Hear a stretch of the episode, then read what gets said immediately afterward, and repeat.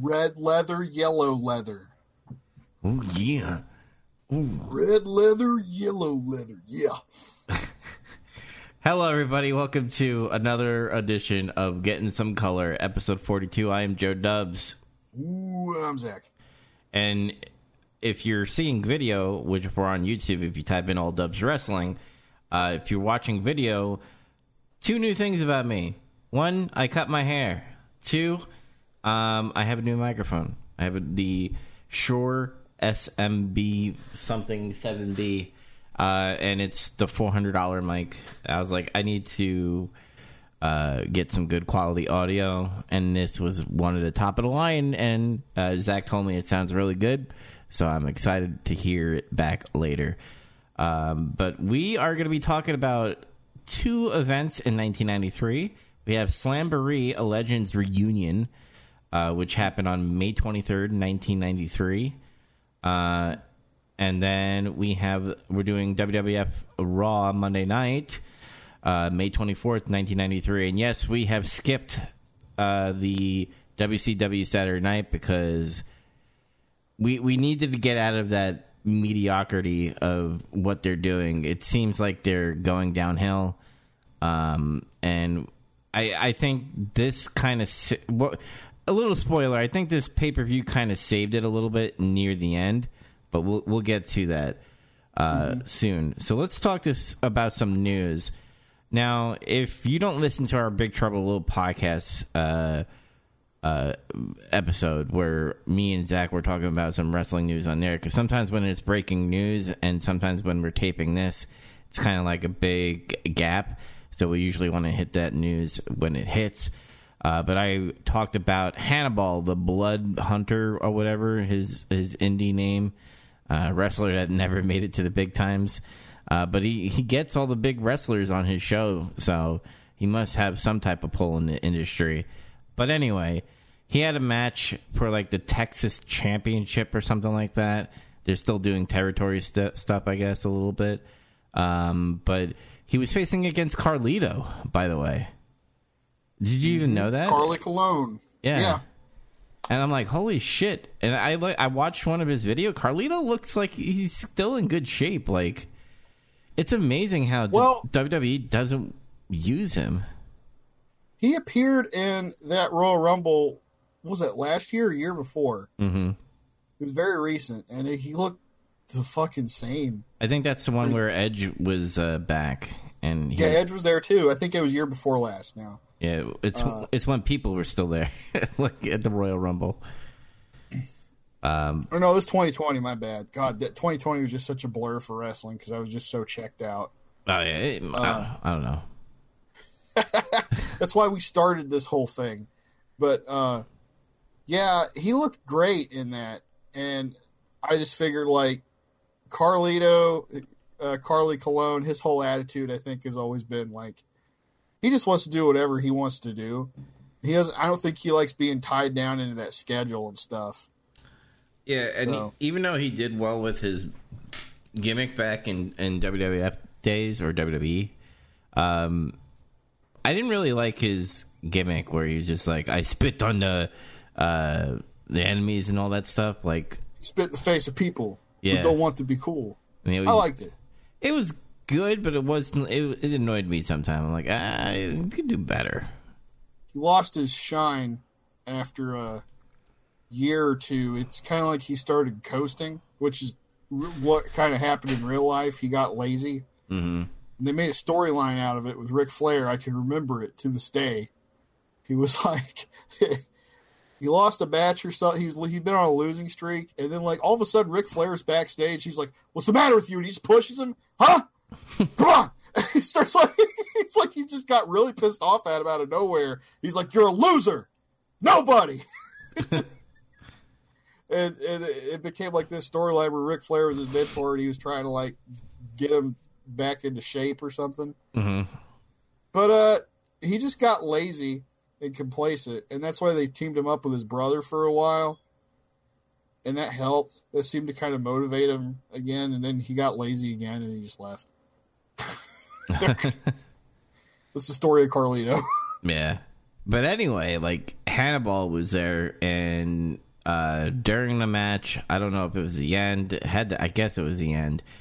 Uh, there was a referee that they call a bleeder. Uh, I guess he does all the the the the crazy shit. So he's stabbing him with this spiky thing, which Hannibal in his interview said prop, which that irritated you a little bit. Yeah, I don't like that. it's just like it's a prop. It's like when Vince Russo calls the belts props and stuff. I fucking hate that shit. but it, he was stabbing the guy on the head, and apparently it like damaged one of his arteries, uh, which made him bleed a lot because it was just pumping out blood and shit. Uh, Hannibal did a video, which is now deleted, by the way. It's not on his channel anymore. Uh, where he, which by the way, how he talks and full disclosure, like I kind of believed what Hannibal said, um, but then there's other things where other wrestlers are just like, no, fuck that guy. So I'm kind of like on the fence because I don't know. But anyway, the way he talks, dude, he's like, I, hey guys, I'm Hannibal, and uh, yeah, I there was mesh on the thing. You could see clearly. There is no way for me to see. And if he was really hurting, why didn't he say anything? And why did we say we were cool after the thing? So everything's a okay. And then the next day, his fucking channel, uh, his video is gone. Um, and it, it's just odd because I keep on watching the video, and I'm just like, because a lot of people are you know uh, in the comment section is like 50-50 one saying like oh everybody's marks for believing that like you know it was like a real event. So people they were calling them marks and shit. And I'm and I'm like, what if like the other people didn't know what was going on and they were just like, I don't want to get in the middle of it just in case it is a, you know a, a work. You know that that would kind of suck if you're like pulling off a dude and it was a work the whole time. So I I could definitely see that. But the other time I'm just like, dude, he's just stabbing. Like he, there's a, you could tell when someone is like gigging it a little bit, where it's like look like they're trying to like cut uh, into the head or something, because they'll yeah. do like this weird movement with a with a prop, as he calls it. But he was just like stabbing, and I'm like, I don't know, dude. I, I can't tell anymore. Wrestling is one of those things where you're just like, I don't know if it's a work or not. If they're trying to like pull in more tickets for whatever uh, indie uh, indie event that, that's going on. Uh, so that that that kind of like grays it out for me a little bit. What's your opinion? Um, I don't know. I know that guy's got like kind of a bad reputation in the indies. Like a lot of people don't like him. A lot of promoters don't really like him. Mm-hmm. Uh, he's got a reputation in the podcast land too. A lot of people don't like him there. Uh, I think a lot of that stems from him, and I, I can't remember this, recall this correctly, but like he got hepatitis C from somebody. I think it was Abdullah the Butcher. Mm-hmm. And like he didn't know about it, I guess. And Abdullah the Butcher had hepatitis C for years and wrestled forever and bled all over fucking everybody. and like I, I, think Hannibal got some kind of residual heat from that. He tried to sue him or whatever, something I can't remember. And he tried to sue WWE for something. He, he was involved with them for like a hot minute, and I, he he was in this rash of like trying to sue people. I think that got him a bunch of heat that never really totally went away. Mm-hmm. And he's always gotten involved in like stupid stuff like this, or like pissing people off on his podcast thing, or making an embarrassment of himself, whatever. Well, this is where like because we live in the the new age of internet and Twitter and Facebook and all that stuff, so everything is like kind of ruining the business a little bit because you see the other side of wrestlers, right? Um, there's too much. There's yeah. too much exposure on the wrestlers end. Some of them, I think, can't help it because people are too like uh, attached to social media now. Yeah, They like that. Do- they like that dopamine hit. They and they know these people know that there's a bunch of people out there that that are fans of them, like Mhm. by default. So like that that they already have like an in, in a way. Yeah, and I think Hannibal is still thinking like the Jim Cornettes and, and, and the old wrestlers, where everything has to be in kayfabe. So that's another thing that kind of makes me think like, is things being worked because he's just trying to put himself into a shoot? I guess I don't know. I don't think he's that smart, honestly. I- I, don't think that's the way he thinks at all. He called that spike a prop. It's totally not how he sees it. Mhm. He's just that's to me. He was just trying to explain himself out of the situation. I don't think. I don't like. I don't know if he really intentionally hurt that guy or not. I think maybe he just got a little carried away, Mhm. possibly, and it sort of you know spiraled out of control. Sometimes that happens. That's like when um, that's like that time The Rock beat the shit out of Mick Foley with the chair. Mm-hmm. It- like he told him like remember when he got handcuffed and he, he just bashed the shit out of him with that chair in the head over and over and over Yeah. and he, he agreed like you're only gonna hit me like a couple times right yeah brother and then like it ended up being like more than a couple it was like a dozen or something Mm-hmm. and like he asked him hey what what's up with why did you beat the shit out of me and he never really apologized for it or anything I guess he was he was in the moment of becoming the Rock. I guess. I get yeah. See, so sometimes shit can go haywire, go sideways a little bit, get carried away. Maybe that's what happened. Yeah. Uh, main thing is, I'm on the fence about it. Is uh, the wrestlers and the and the community. This is where I kind of think they need to like step back. You could have your opinion, like you know we do, right?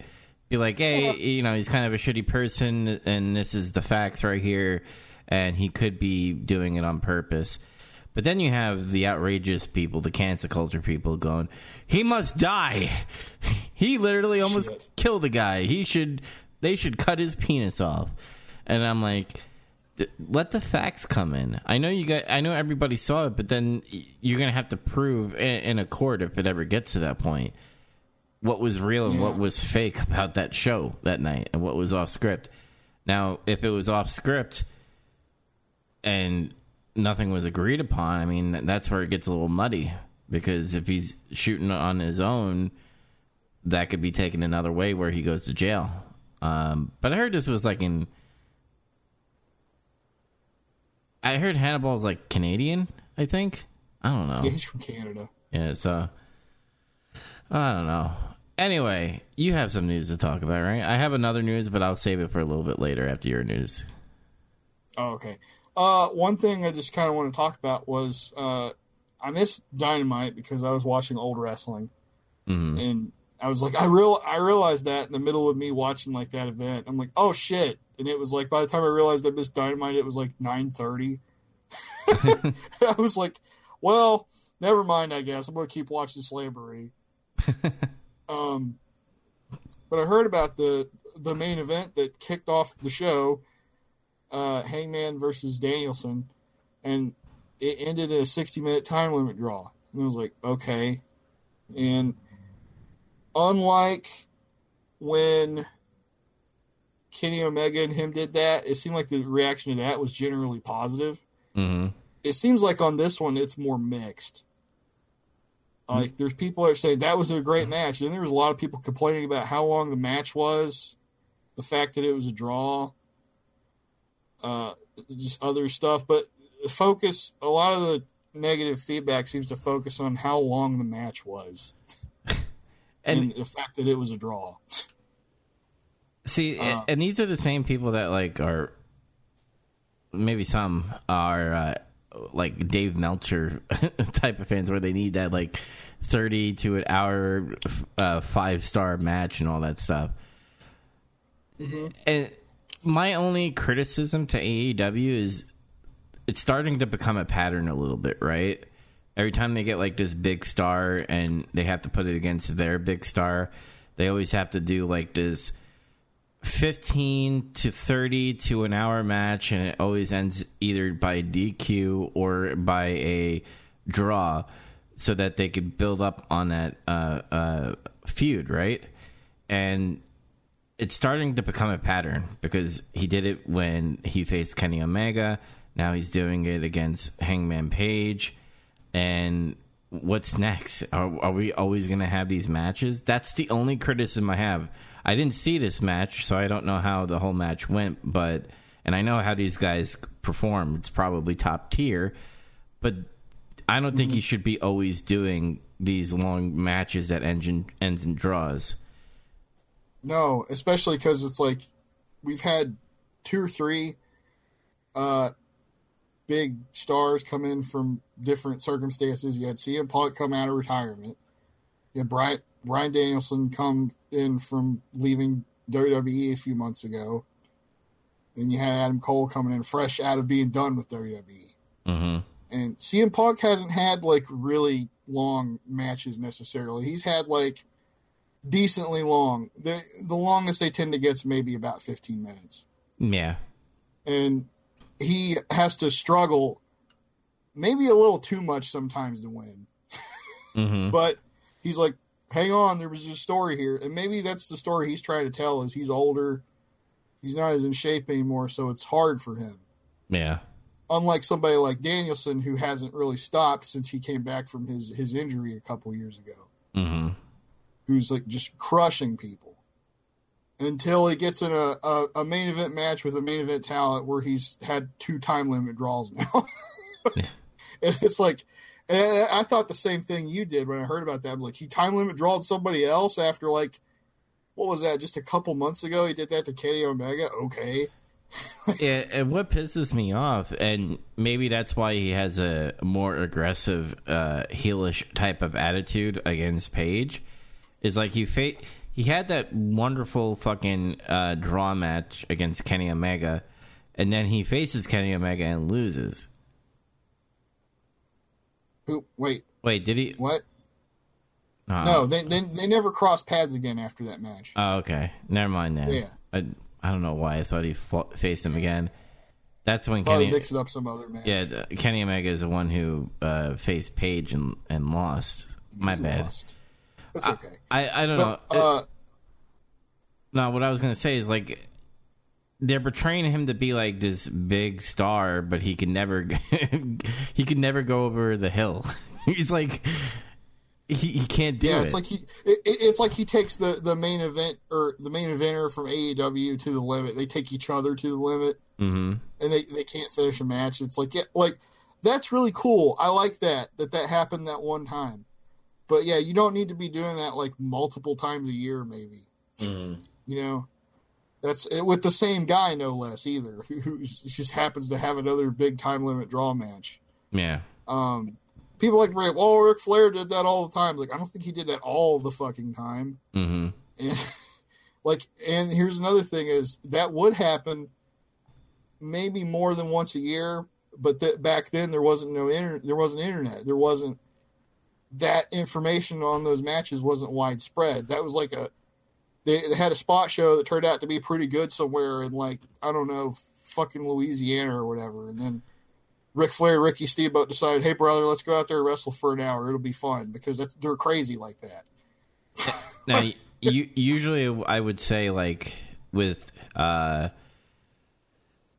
because title matches you would always save it for a pay per view. Now, what kind of saves uh, AEW is that this episode was like a special event episode because winter is coming and all that stuff, and. I guess that's how you could hide about putting this match because I'm like, this is pay per view quality, right? If you think about it, like you It should. is, and that's they don't have like what they have four or six pay per views a year, hmm so they sometimes they have to juice up uh, dynamite a little bit just to make up for that, I which is good. I don't understand why wrestling um, shows don't do this anymore. Just ha- have it where it's like, hey, Daniel Bryan versus Page, and then like you you don't have them face each other. You have them in segments and stuff. Like let's say Page is facing against I don't know Miro for the, the, the belt. The belt is on the line. You would have Daniel Bryan show up, you know, at certain times to kind of like you know, uh, get on his nerves and all that stuff. they don't do it that often anymore. Like keep, keep these guys away from each other until pay per view, uh, and Yeah. it- you book around so that they still face each other at the pay per view, but you still have these other guys go through adversity to you know win their matches to make them still look strong. You don't see Yeah, that booking they- anymore. No, and it's like here's the thing: Tony Khan tries to kind of do that, but he never really quite does it right. He never fully It's like- commits. You know what? Adam Page and Brian Danielson didn't really react that much at all. In fact, Adam Page did almost nothing ever since he won at Full Gear, and that was like another issue I took with this. hmm Is like Adam Page got his big win, and he proceeded to do fuck all of nothing ever since then until just now. Yeah. It's like he, so he didn't do a, a, a match just to stay in shape or some shit, like nothing like that. We just saw them build Vader and British Bulldog for like a month and a half or something. And those guys never really crossed paths until like apparently the Saturday night before the pay per view. hmm But you know what? Bulldog was squashing people. He was having matches, and Vader was squashing people. They were promoing against each other. He Maybe killed. Vader did a little bit of a better job of that. He killed Cactus Jack. He al- he killed Cactus, which uh, precipitated this whole feud allegedly, if you want to believe that. um, but like, uh, yeah. Whereas Brian Danielson was just spending time beating up all his friends, Yeah. and like, he never, he only interfered like once, Yeah. and he never did anything like I'm fucking mad, and I'm not allowed to hit Brian Danielson, so I'm going to hit somebody else. That he never got. It's like I just boggles my mind that he didn't compete once since then. hmm It's just I think that I every time they do something with Adam Page, it's like fucked up somehow. This is just another example of that. It's like they're afraid to commit with him. Like they always go, "Oh, he's going to be our guy. He's going to be our, you know, ultra babyface champion." And then it's just like, "I don't know. Uh let's keep him off TV for a little bit maybe." And then they do this hour-long match and it's a 50-50 because remember when he faced Kenny Omega? I mean, keep in mind there's a handicap towards that because that was, you know, Daniel Bryanson's like first match in a, in a long time. So having him going against you know the best wrestler in the world compared to whatever you know met, metric system that you fa- uh, use, uh, but like that was big. Oh, You heard nothing negative. Um, keep in mind, I don't think it was. I don't think it was an hour. I think it was like a forty-five minute match compared to the hour that uh, It was thirty. thirty. Yeah, Yeah, it was it was a full thirty. Yeah, so like it was half the length, but still, yeah, like that's a long. People hate draws. They hate, and that's kind of the point I was getting at. This people hate draws. They hate inconclusive finishes. They hate when somebody gets fucking DQ'd or there's a double count out or they run out of time or something. It, it drives fans up the wall, and I kind of hate that because all you're doing is taking away tools out of, out of your toolbox in terms of what you can do. Mhm. If you take things away like draws and DQs and countouts and, and, and it, various kinds of interference or whatever, it's like all you're left with is somebody winning and somebody losing. yeah. And that's like the very shit people complained about with WWE. They're like, God damn it, I'm sick of 50 50 booking. Well, that's what causes 50 50 booking is always having a decisive winner all the time. It and what sucks is again, it comes down to the social media age where it's just like, oh, I like Page because he does this because we see this certain side of him, right? Or Yeah. and you know, I want my guy to win the championship compared to the other guy, and it's like, no, like the reason why there's draws is so that one you could save their uh, legitimacy of you know being strong. And if you have them draw it, it, you have to have this big match later on that someone eventually goes over and then you have that moment. Uh, the only problem is is that they can't be doing it all the time. Like having draws all the time is one it's gonna piss people off and i think that's why you're kind of seeing it a little bit where you're just like another draw holy shit like it, it's almost how can I compare it? Like I know that they did it back then, where uh, you had this draw and then you have to go pay for the pay per view. But it's almost like getting a video game, right? And mm-hmm. you know, you don't you only get the free skin while you have to pay to see the you know the good skins in the game or the DLC. Kind of like that with wrestling. Like they they give you this pay per view esque match, but it always ends in some type of fuckery because they don't want to give it to you for free. Uh, and if you keep on doing that all the time, it's just going to be like, well, fuck, I'll just wait for the pay per view because I know these guys are just going to draw live on uh, network TV. Yeah, you got to you got to strike a balance, and that's when it's like, don't have everybody beat each other decisively all the time, mm. and don't have people draw and have weird inconclusive finishes all the time either. You got to meet somewhere in the middle. And the thing is, usually with like your main event guys or like people that are in higher profile feuds or like the the mid card title or maybe occasionally you'll want to do some finishes like that to draw things out and keep the challenger looking strong or something or if you want your baby face who's been cooled off a little bit because he lost his main event feud but you still want him strong that's how you give him outs too mm-hmm something happens, like the the the, heel DQs himself because he's an asshole or, or, something. So it wasn't like he really beat him.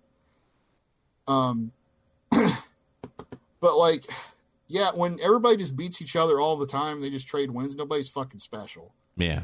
Nobody keeps heat. Nobody keeps their overness because, oh well, he beat him last time, so he's going to get his win back next week. Yeah, that's that shit's terrible. That's one of the things people complain about most with WWE. And, and, and then those people want to hear an AEW, and then it's going to be like we're always going to get the Kenny Omega versus Adam Page, and then it's going to be like three matches. Kenny wins one, Page wins one, and then you have whoever goes over. And it's like somewhere, yeah, like somewhere between these two companies, there's a there's a middle, there's a nice middle ground where you have you'll have decisive matches, and then you'll have matches where there's like some buffoonery mm-hmm. or, or, something that extends the feud. And because it, it's like Tony Khan, you can tell he's like, we don't do rematches. And I'm like, wrestling was built on rematches. What are you, what are you talking about? Like, look at that one and done shit that, that he does a lot. That, that kind of gets on my nerves. It's just like well, they're they're done after that one match and it's over. Mm-hmm. It's, the fuck? This isn't over. Have you ever heard Dusty Rhodes and Ole Anderson? It will never be over. Yep. it will never be over. but uh yeah, I don't know. It just that just made me think about how like how for the past maybe 18 years or so, I feel like everybody's been conditioned by like WWE programming or like indie wrestling, like when they watch Ring of Honor or some shit. Mm-hmm. Uh, back when it was the work rate promotion and all that. yeah.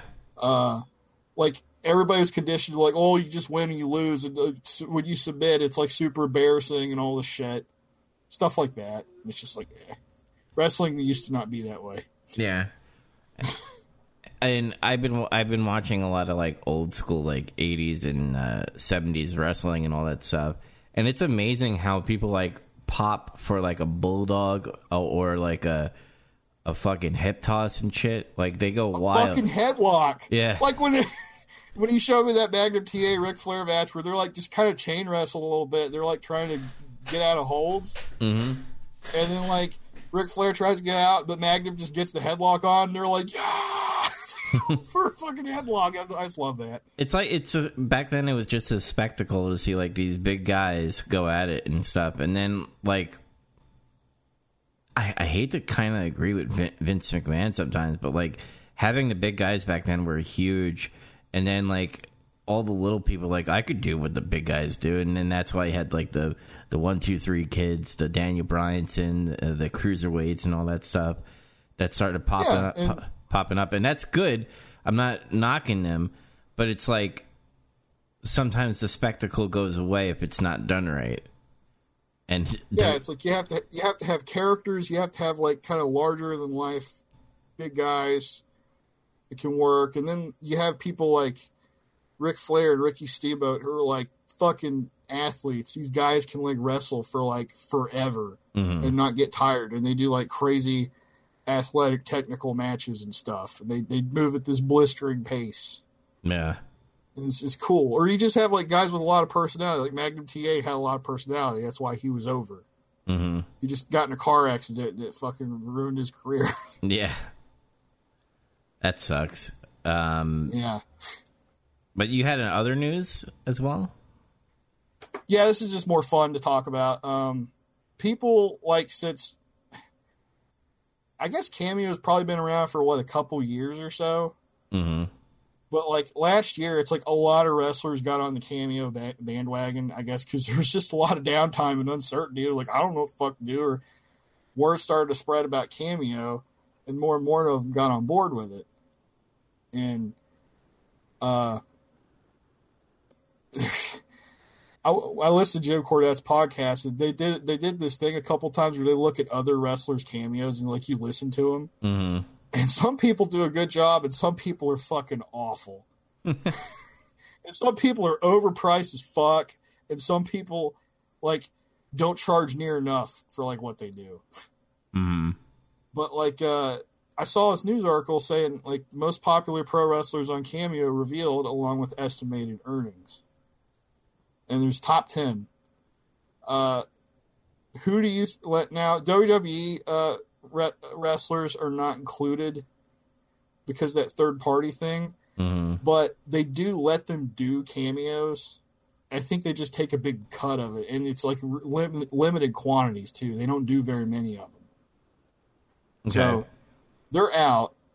But who do you think? You, you don't have to name ten, but like who do you think would be in the top ten? I would think some AEW wrestlers, maybe like a Matt Hardy in there. You, there is a there are two AEW wrestlers in the list. Okay. Um, Some, maybe some legends. Hulk Hogan. knows? No, I don't know if Hogan does cameos. Actually, I have no clue. I, I would imagine he would like have one that's overpriced. Uh, Jimmy Hart. No, Vir- uh, they're actually. Oh, what were you gonna say? Virgil. No, Virgil should have a cameo because God damn. Oh, my- I don't know what happened, but like at some point on on uh, Cornette's podcast, it- somebody asked a question about Virgil, and he answered it, and apparently Virgil's like insane or he has brain damage or something. Something's wrong with him because he makes these claims about stuff that you know is a fucking lie and it makes no sense. It, it was something like you ever heard that story where like Arn Anderson stabbed Sid Vicious with a pair of scissors I've heard of it. Yes. or some shit. Like it, it, Virgil said that he gave Arn the scissors to stab Sid and told him it was an idea for a gimmick or some shit. and that's how Brutus Beefcake got the Brutus the Barber Beefcake gimmick. That's what he fucking said. None of that shit adds up. That timeline is totally wrong. like Brutus became the the barber like in the mid '80s. This story, and Virgil was at WWF all the way through the mid '80s up to like the early '90s.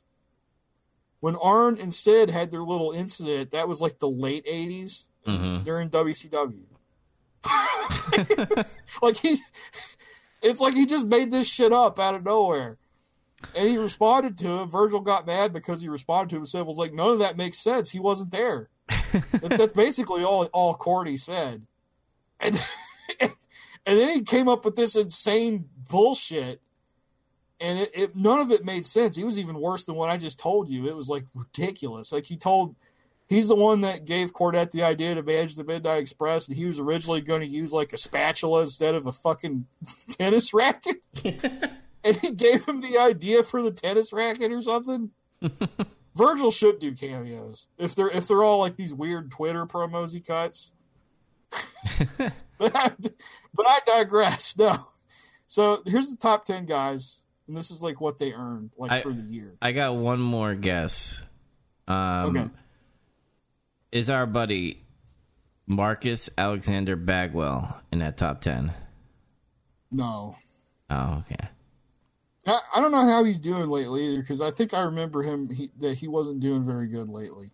Yeah, yeah, drug problem. I think he had a DUI. I think his mom died recently, and it kind of affected him poorly, which is understandable. But uh anyhow, number ten. This shocked me. The Great Khali. Really? He earned twenty four thousand six hundred eighty five dollars from Cameo. Jesus Christ.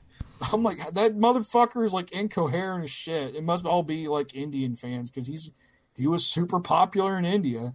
hmm Like he's like fuck he's a fucking legend in India. He's like Hulk Hogan there. Like really. That's that's not like that's not me overselling it at all. I believe you. But uh number nine is Ted DiBiase who made twenty five thousand two hundred and sixty one dollars. Okay. It's like, okay, I see Ted selling. Number eight's Jake Roberts. He made twenty five thousand eight hundred thirty seven dollars. Nice. Number seven, Darby Allin. Okay. twenty six thousand four fourteen. Now Darby's cameos are kind of funny because he's got like this, he's got like a friend or something who like poses as him, and he's like an asshole. And then all of a sudden, Darby will come in from like out of frame, like on a skateboard or something, and he'll just like tackle him or throw shit at him and, and beat him, beat him off the frame. He's like, "Hey, what's up? Don't listen to this fucking loser. It's me, Darby Allin." Just starts saying like whatever, like wishing you a happy birthday or whatever. he's kind of he's kind of funny. He's kind of witty, hmm and I, I'm I'm surprised he can't really bring that out like on TV. Well, ma- maybe we might get a Joker version of Darby Allin, just like if we got a Joker version of Sting. Joker Sting and Joker Darby. Okay, I, I can see it. Number six is Swoggle or Hornswoggle, Okay. who he made seven thousand. He made less, but he had like way more ratings. Like people gave him like higher reviews or some shit. Mm-hmm. Uh, number five is Gillberg. Oh my God. Gil, Gillberg's are great because like what Gil he always does. You remember when he'd come out with the sparklers and he'd do that thing where he shakes his head. hmm He's like, I, I can't do it because I'll shake my headphones off. He's like, he like does that shit. Yeah. That's how he opens every single cameo. it's like he's having a seizure. He's like, oh, blah, blah, blah, blah, it's Gillberg. Ah, what's up? it's fucking funny. That's cool. Uh, he's got higher ratings too. Less money, but higher higher ratings. Uh, number four is Danhausen. Have you have you heard of Danhausen? No. Okay, I don't know what the deal is with the. Okay, Danhausen made twenty four thousand dollars. He's Oh, also wait. got like high ratings. Hold on. Is, is that the one with the uh looks like a devil paint? Yeah, he like fa- paints his face black and white, and I think he wears like contacts or something. Mm-hmm. Oh, I know who he is. Uh, he's funny. I, I like him, but he I think he primarily wrestles in Ring of Honor or some shit. But like now, I don't know. He's Mhm. got a busted leg right now. His his are funny. Um, number three is Matt Hardy, okay. 81 $81,143. Probably because it's broken gimmick. Gimmick. Probably. I think he does broken Matt. I think sometimes he's just Matt. I guess it's just like whatever people want to see. Uh, number two is Bret Hart. Wow. He made $169,000. Best there is, the best there was, the best there ever will be. His are worth it. I heard his, and he- did his like perfect. It's like he doesn't fucking ramble. It it seems, and that's weird because you know when you hear Bret Hart talk, sometimes he seems like kind of hesitant a little bit. hmm Like he's like, it's it's not that he doesn't know what he's gonna say. It's like he's trying to figure out how to say it exactly. I I like when Bret Hart just fucking uh doesn't give a fuck.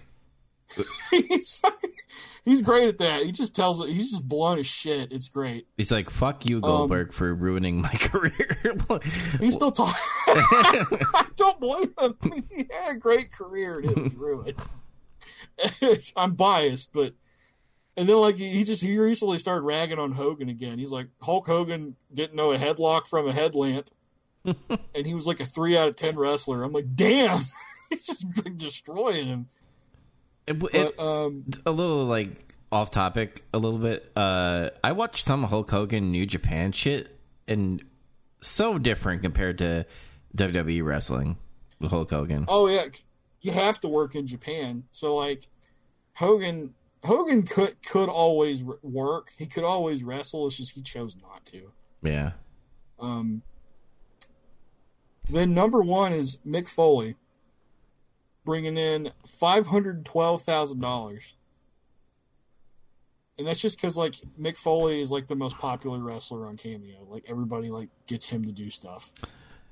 Yeah, he's. I like Mick Foley, but I think some of his commentary sometimes is stupid.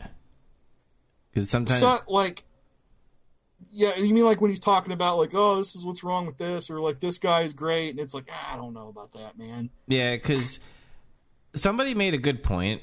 Like you notice when Mick Foley is talking nice about a company, because every time he talks nice about a company, he, he gets hired by that company. So every time when he's talking good about WWE, he shows up in a WWE show. Um, I haven't seen any AEW. He's talked nice about that, so that kind of ruins people's theories. Um, Well, I'll say this for him because I, I don't really think Mick does that just looking for a job. I think he's just a really nice guy. Mm-hmm. I, I really think he doesn't really want to ruffle anybody's feathers. and like, like what was it like earlier this year? He did ruffle WWE's feathers pretty hard when he was basically saying like, "This shit's got to change."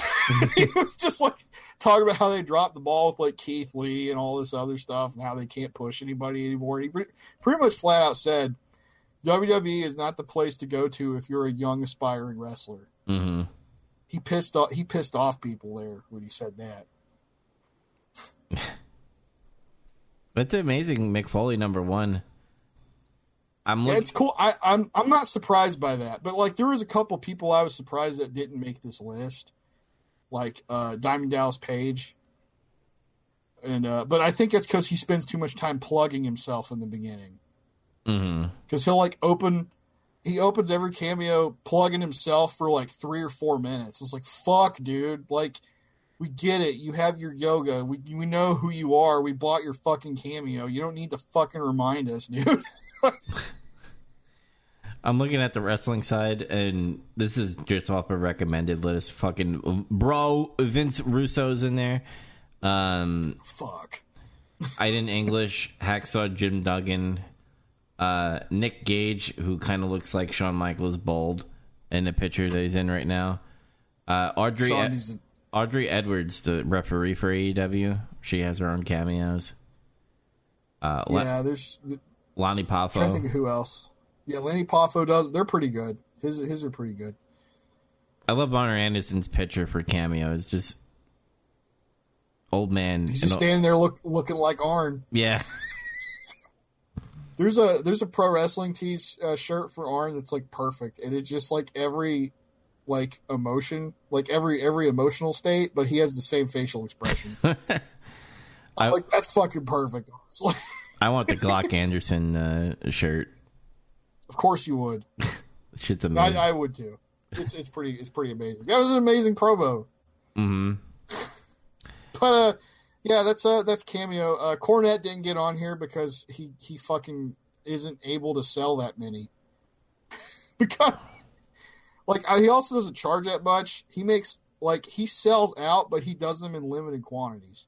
hmm It's like he he'll do like a hundred, and then he's he can't do anymore for like several months because he's too busy running his fucking business. I, I, I, I, you know, I give Jim Cornette some uh, shit, but I, I, I gotta admit, he, he's a workaholic, dude. He, he works his ass Yeah. off, um, especially with the the comic book that he made, and you know, uh, the wrestling shows that he does. But while also, He sells his own. He he sells and packs his own merchandise. He doesn't have like a warehouse to do that shit for. He does all that shit himself. Yeah, and he and he, com- he well he commentated for N- NWA for uh, a little bit before an edited video of a not so offensive joke happened, and then he got canceled uh, off of that. Somewhat, yeah. Yeah, but um, yeah, I mean, the only uh, this is not like wrestling related, but uh, one of my friends we we bought a cameo for one of these uh, YouTubers who like you know like those people that do videos like man versus food kind of stuff challenges. Yeah. so my friend, like, uh, I think it's L.A. Beast. Uh, he he he wanted. Well, we know he was a fan of L.A. Beast, and we you know made him talk about hot dogs because my friend is loves hot dogs and uh, and beans. So we it, it's amazing how people pay for this stuff, and you know you get cool things, especially with like uh, wrestlers. Like I'm looking at his fucking Tito Santana on there. Fucking hell. Yeah. Personally, I'd want something from like Max Caster because he raps. He, he raps at you, hmm and he even uses the background music they use when they come out, and it's pretty funny. Or like, uh, I mean, I'm being biased. Cornette would be a good one too because he'll just say whatever you want him to say to somebody. and He'll basically just cut a promo on you, one of those angry fucking promos. That'd be like great. I heard it's your birthday, and your friend said "fuck you, motherfucker." or something. oh, jeez.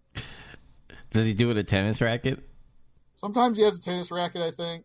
Uh, but like he's got like some good examples. There's a few examples up, and you can see of his. And his are, I would say, his are worth the money. Some people charge too much, and they're not worth the money. Like they spend five minutes plugging themselves, like DDP or something, hmm or they ramble a lot. Sometimes that's the worst. Some of these older wrestlers ramble a lot, and it's fucking boring. Yeah. All right. Well, I got one last news to talk about. So, if anybody's uh, ever watched uh, a new Legacy uh, Inc. Uh, YouTube video, uh, there's a guy named Johnny on there. I, I'm, I'm not like close personal friends with him, but I, you know, he knows me and I know him, and we hung out, you know, through the internet playing video games and stuff. Uh, he has a podcast with other YouTubers, Tony the Pizza Guy, and um, CM Pulse. If if you anybody knows them, or even if you know them, Zach. Um, but they all uh, do this podcast called Deadlock Podcast. And one day they announced that they're gonna do a indie promotion. They're they have their own uh, uh, Deadlock Pro Wrestling uh, that they just launched their first episode. And obviously, it has like the indie touch to it. It has like its goofiness, but it has like uh, intergender matches because the main event was uh, Andrew Ever- Everett versus fucking Rosemary. Now, you could say Rosemary's a crazy bitch and like she could handle that stuff against a man. Um, and she's like this demon from hell. So like it played off really well. But it was fun to like hear my friend Johnny be like a commentator on there, just acting normal. It's not like he's putting on a show. He just acts normal how he always does in his videos on YouTube. And it was really fun to watch. The the fans are into it every every time they did a uh, over the ropes top top seat t- uh suicide. I can't fucking speak today. Jesus Christ. Tope Suicida. Yeah, there you go. Um, every time they made like comments, but like those chairs are rented. Don't injure. Don't break them. they break them. That's kind of funny. yeah. So, uh, if you want to catch the first episode, it's live right now. Um, I think it's like thirty minutes. Uh, and you get to see three matches. Uh, and it's on Deadlock Pro Wrestling. So check it out. It was fun to watch. But let's get into the shows that we watch and we're going to talk about. So we're going to uh, start it off with May 23rd, 1993, Slamboree, WCW, A Legend's Return. Um, So right away, we have all the legends in the ring uh, standing awkwardly, waiting for their cue uh, to talk, I guess. You have Tony and Larry Zbyszko on commentating. Uh, Jesse Ventura's in the hospital. Did they say why? I don't know. Maybe he got injured filming Demolition Man. It's a crazy movie. Possibly. So we got that announcement, and then Max Payne is on the guitar, uh, you know, doing all these tunes for the legends, and then there's a throne that comes out, and it's the fabulous Moolah. Yeah. I was really confused by that because it's like they yeah, they come out with one of those little carry thrones, kinda like what they had in WrestleMania nine. Mm-hmm. Except like you couldn't see who was in it. And it was like all these wrestlers were carrying it, like all these undercard wrestlers. Mm-hmm. One of them was like Chick Donovan. He was just wearing his trucks. he's, he's he had like no boots on or anything. He was just wearing his trucks. I'm like what? All these undercard wrestlers are carrying this person. Who is this? hmm Is this is this Randy Savage? Is this? And it was it was Moolah, and I was like, oh, Yeah. okay, okay. It was very it's very underwhelming, and then it and then it cuts to Uncle Eric with Missy Hyatt, um, and they're talking about everything that's going on, and she like made this comment about like Canada or Eric did, and she said salute a, and I'm like, "Ugh, I thought it was funny. I thought because she's supposed. That's kind of like what she's supposed to be like. yeah, She's playing like this southern blonde, airhead blonde kind of kind of thing. Uh, they told us Scott Norton won't be facing Sting, and I was like, what? yeah, I got pissed. And somebody named the prisoner will be facing Sting. And at first, I was like, "Is this like a surprise? Like they're not telling us who it is? It's the it's like the prisoner." And then they then they said we're going to get Dory Funk Jr. versus Nick Bockwinkel, and I was like, "What?" I was like, I, I was like, "Is this real?" I was like, "Okay." I was like, kind of like a little excited about that when I heard that. Yeah. The only uh, thing, the only thing I say is like the, all that that I just described right here happened a really long time. Uh, to the point where I was like, let's let's get this on the road. Like I get it. Scott Norton's not there. They have to announce that, and Tony and Larry Zbyszko have to be there. But the legends in the ring, like they, there was like no announcement. It was just like music. Here's fabulous Moolah, and then they like wave to the crowd, and then they go away. And I'm like, how did they could have done this later on? They could have done this not at all. They could have done this off air for like just the people that were like there hmm you know, in the live audience, and then like they could have had them go back before they went live, Yeah, and then we go Uncle Eric and Missy Hyatt telling us the the, the, the business, hmm and they told us the business, and then the business starts with beautiful Bobby Eaton and Uncle Chris versus Two Cold Scorpio and Marcus Alexander Bagwell. Your Uncle Chris is is on a pay per view again. yes. And um, the, I mean, this is a good match to start off because you have two Cold Scorpio uh, and uh, Marcus and Alexander Bagwell, who are like the young uh, upper comers, and, and they have the speed and everything.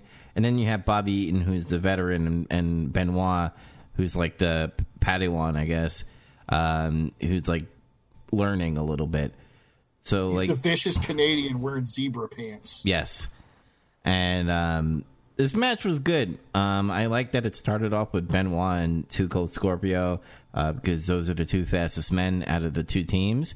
Um, so you, you got the speed of them running off the ropes and do, them doing the holds and the flips and stuff. Kind of like what you see now, but it's like the whole match is what they did. uh, Ju- That's just like the opening part. They don't do that shit through the entire match, thank God. yeah.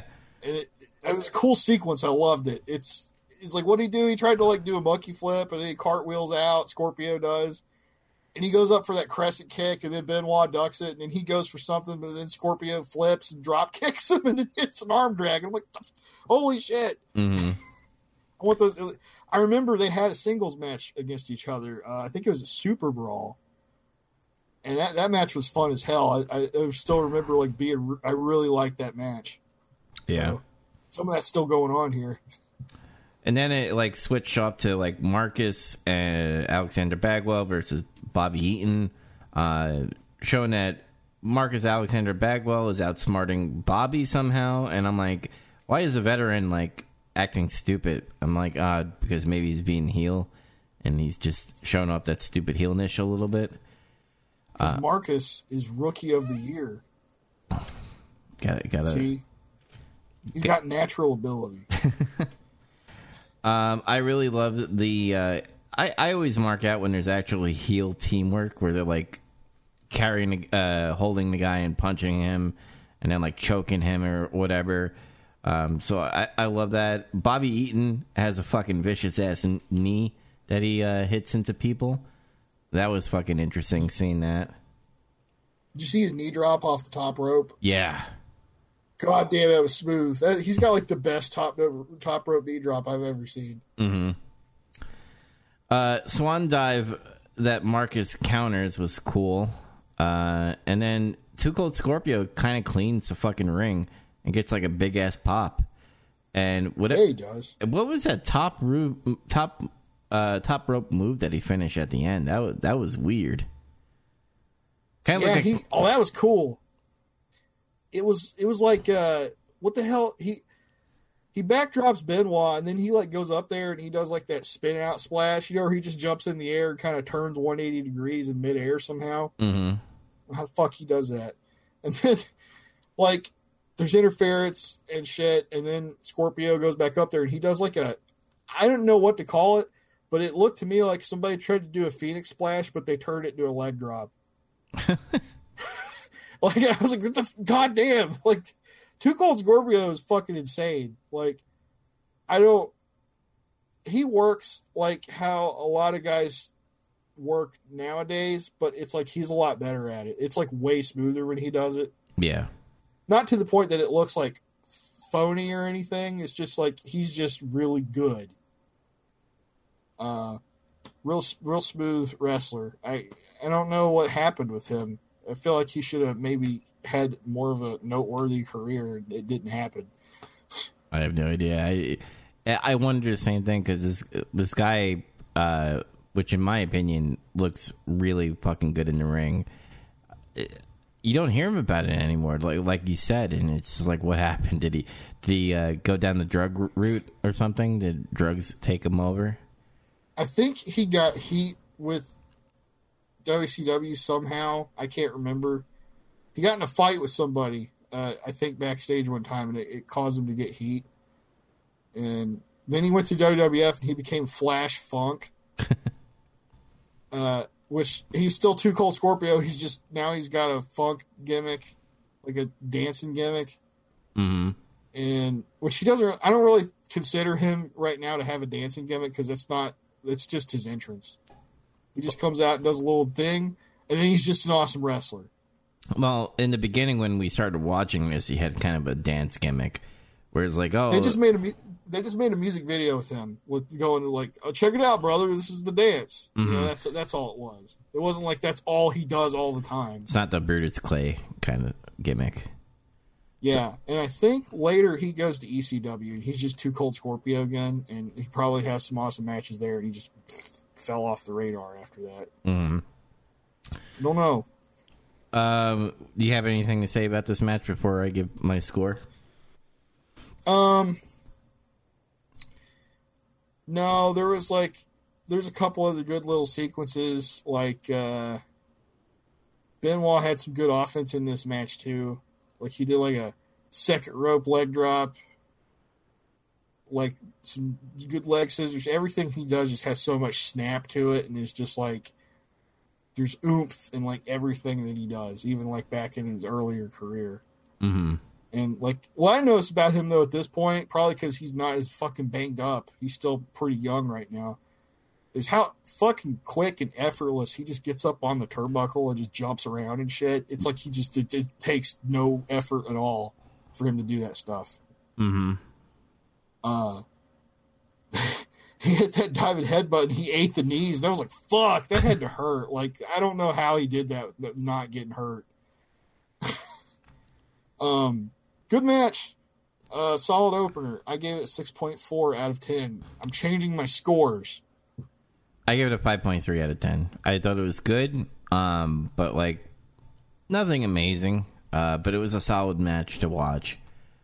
It was good. It's just there's only like there's a couple parts where I think Scorpio botched a little bit somewhere, and then it, it like got confusing. hmm Uh, like there's some chaos, and it looked like it, it broke down a little too much. Yeah, I noticed when like they mess up a little bit, that's when the chaos kind of happens because it's kind of like a reset a little bit. Like, all right, brother, let's uh let's go on the outside, let's talk a little bit, and then we'll come back and we'll reset it. Yeah, something like that. Yeah. um, Tony and Larry are talking about Colonel Parker. Uh, since we have the Van Hammer versus uh, Colonel Parker's uh, new signing uh, for his whatever he's doing. Uh, so Van Hammer comes out. He's in a. Has he always had that singlet, by the way, or is that new? No, that's new. And I was like, what the fuck? Why is Van Hammer wearing a singlet? He looks weird. Yeah, it it, it kind of like it kind of look, and, and we'll get to it obviously because I'm gonna consider it uh, when we get to the result. You because I, I'm just gonna outright say it. It, it. They made Van Hammer a jobber in this match.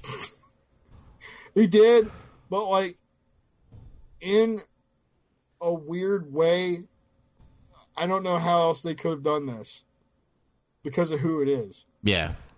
So like Robert Parker comes out, he's like, I, I didn't like you. You told me this, and uh, I went back and I had a mid julep and I found my man. He hit me like a bolt of lightning. Here he comes. And then it was Sid Vicious. Look at the it's fucking Sid. I actually kind of marked out. I was like, holy shit, it's Sid because I don't know. I, I weirdly like Sid like a lot. Do you, do you think like I know Brock Lesnar came after Sid Vicious, but like Sid Vicious has the same mentality as Brock Lesnar. Um, besides like the whole Sid Vicious when he actually talks, because when he talks, he's all crazy and shit because he's Sid Vicious. Um, It's how he wrestles, how he how he like carries himself in the ring. yeah, he's very. It's like Vader. Honestly, it's more like Vader at that time mhm. because like uh and like some people who are smart say that Vader was Brock Lesnar before Brock Lesnar. Mhm. And like, yeah, you could you could put Sid in that category too. He's not as good at, as either of those guys, uh, I would say, and I like him. Uh, but Sid has his way of doing stuff that's entertaining. Mhm. Mileage may vary, So what do you but have? here, What do you have to say about this match?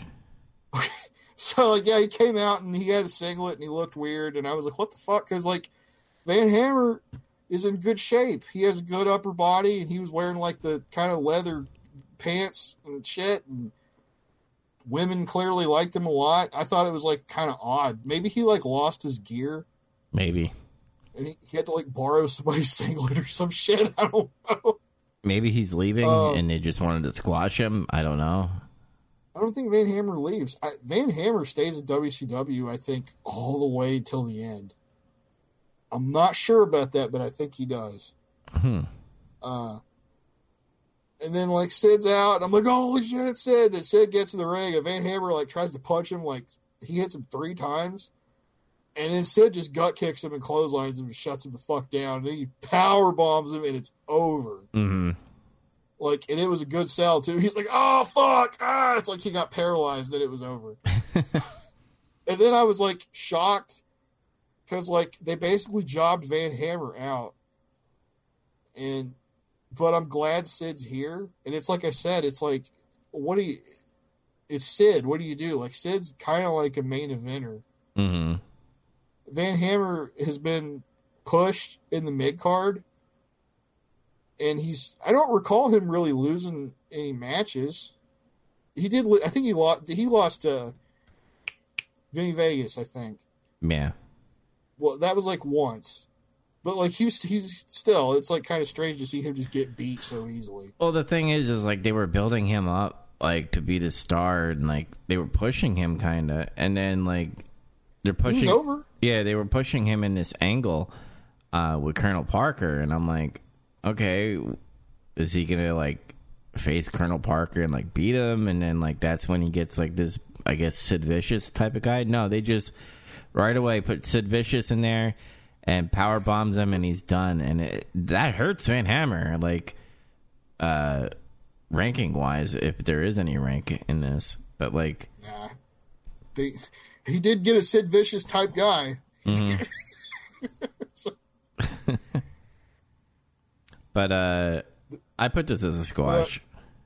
Me too. It's a squash. But you know what? I got excited. I got excited because Sid's here, and hopefully we'll hear like an amazing Sid promo, yes. and or have like he'll have like a moment, amazing Sid moments, or like you'll we'll see him get to like destroy jobbers because he's great at that. like not not Van Hammer, who's like a pretty big guy, but like somebody smaller that he can just fucking toss around like a sack of shit. Yeah. Um, and I got excited because I know what's coming. They're going to do this. This is goofy shit. It's kind of like silly. It'll remind you of White Castle of Fear a little bit, but like not in that weird, what the fuck is this reality that we live in kind of thing. More like, uh, I can't believe this is happening. which is like Sid and Vader are going to team up soon, and they're going to wrestle Sting and British Bulldog at Beach Blast. there's a whole there's a whole video package of like Sting and British Bulldog hanging out at the beach, just being beach bros. Like, you know, seeing Sting as Surfer Sting and British Bulldog is like fucking jacked. hmm And they're on the beach. And then a boat comes up and it's like one of those boats from like Normandy where all like the fucking soldiers just came out. and it's like Vader, Sid Vicious, Rob Parker, and like Harley Race are on that boat. and they come out and they ruin the vibe on the beach and they're being assholes. Nice. And it's like this this is part of the feud. Oh, it's it's really funny. I can't wait. But yeah, that's that's that's um, a little bit of that's about a month or so from now. Yeah, I can't wait. Oh god. Um, so we we start to get like these uh, segments now where Uncle Eric is talking to legends, and I'm going to be full disclosure. Some of these legends I don't know. So like they had the guy named Bugsy and and Reinstein or something like that. Um, if I remember correctly, I think Bugsy is the one that was pacing back and forth. Uh, and he was like all talking about like, oh, that Van Hammer guy, he big and all that stuff. And he, like they were putting over uh, Van Hammer, but like saying, man, Sid Vicious looks fucking crazy.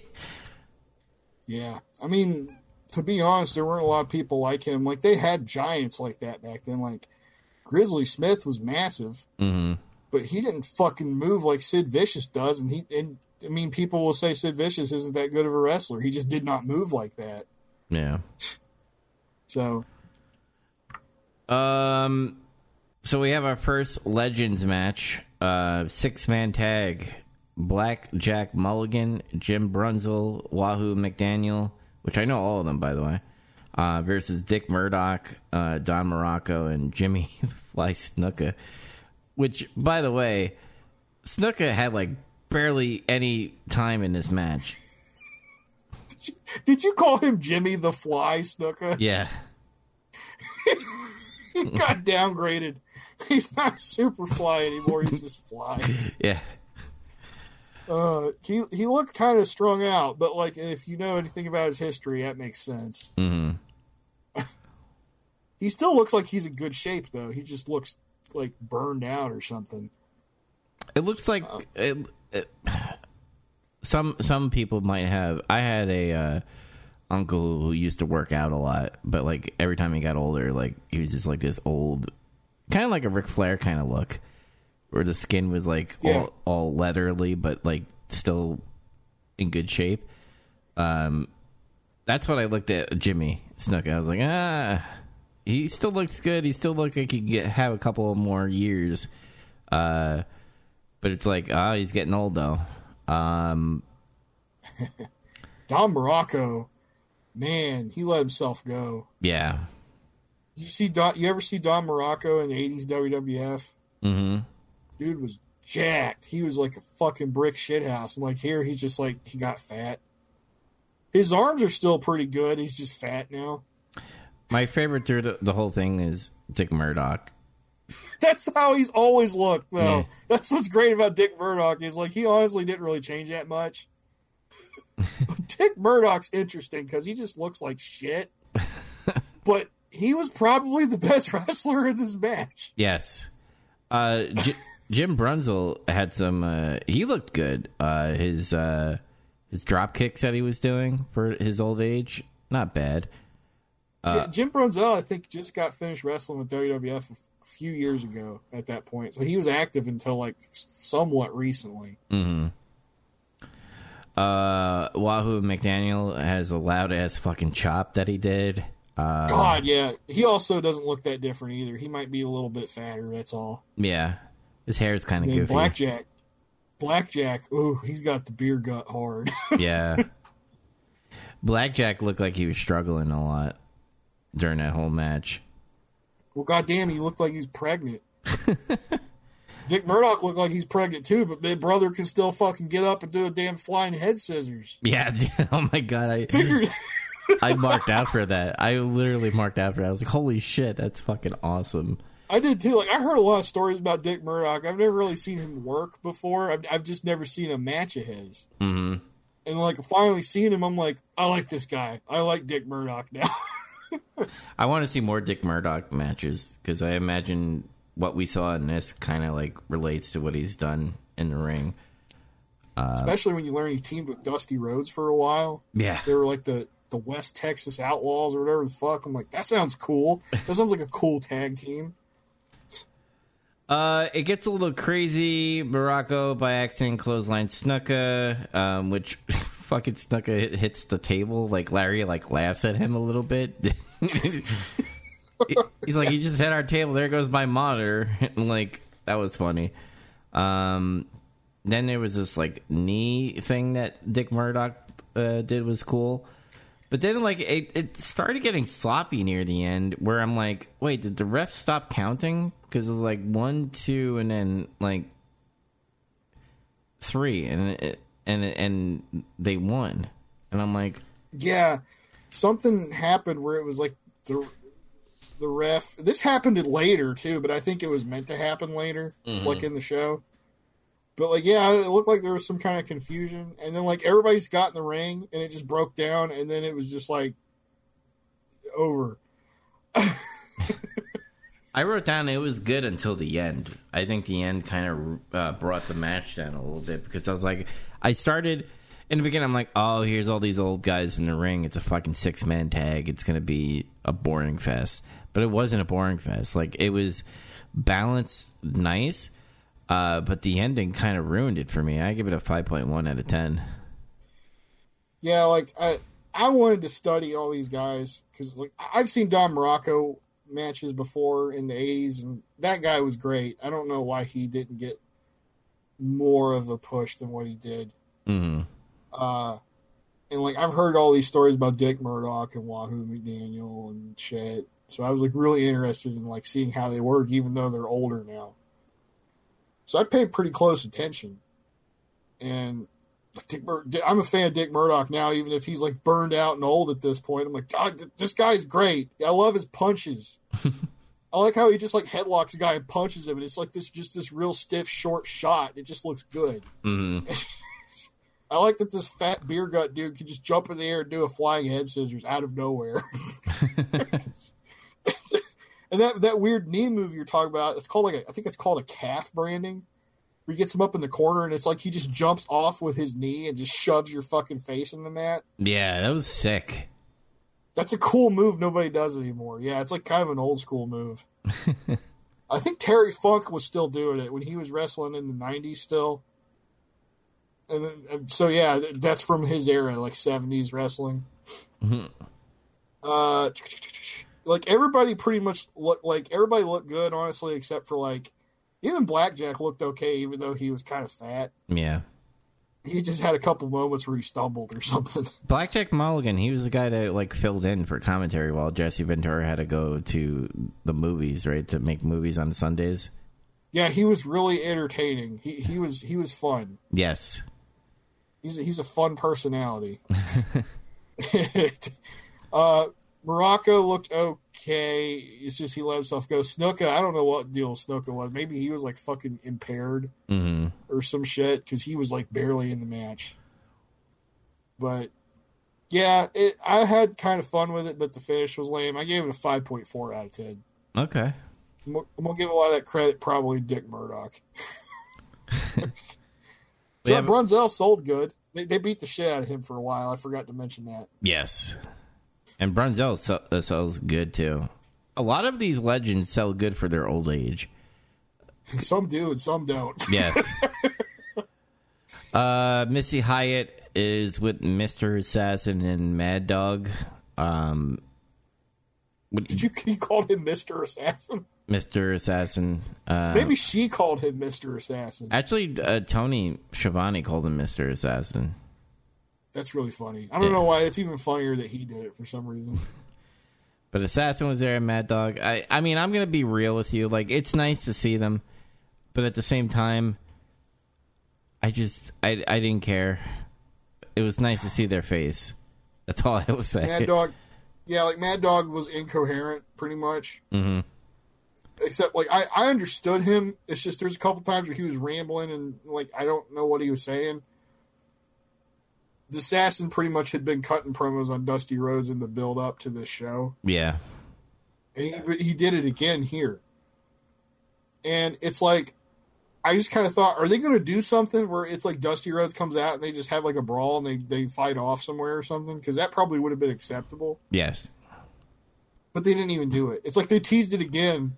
Dusty Rhodes comes out later and does a really good job of like getting anybody into the idea of seeing that, hmm and it just doesn't happen. Maybe they were just like feeling the crowd and see like what they could do with it.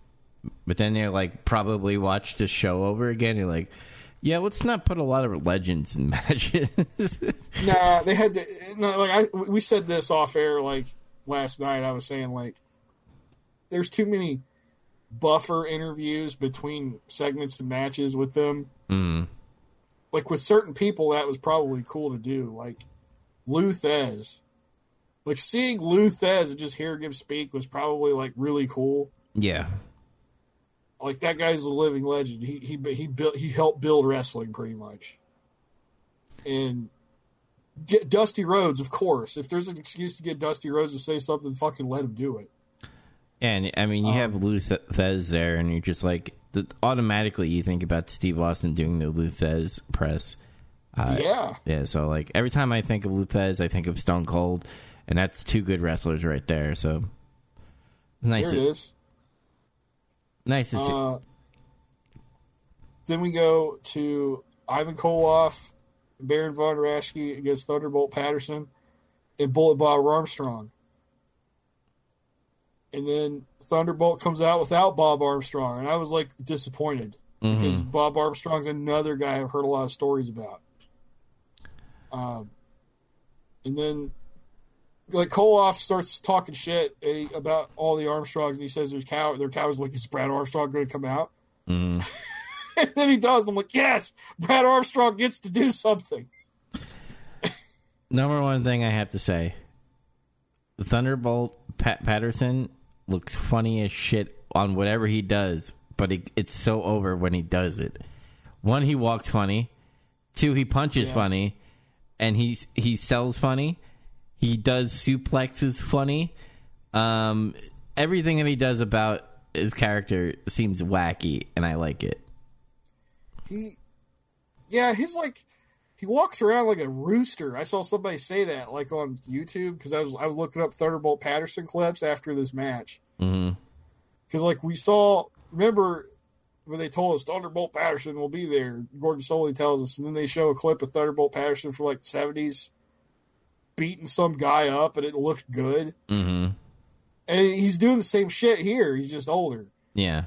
but it's like he walks around like a rooster and, and he has like this really strange way of throwing punches but like for some reason it doesn't look bad it's, like, it's like yeah that's a punch it's fucking people nowadays can't even throw a punch um but like thunderbolt was fun and Brad Armstrong tried to do the best he could with what he had to work with, which unfortunately wasn't very much. hmm Because like Ivan Koloff could still bump and he could still do some things, but you, I, I don't know if it's just he's older, beat up, and maybe he's kind of stiff now.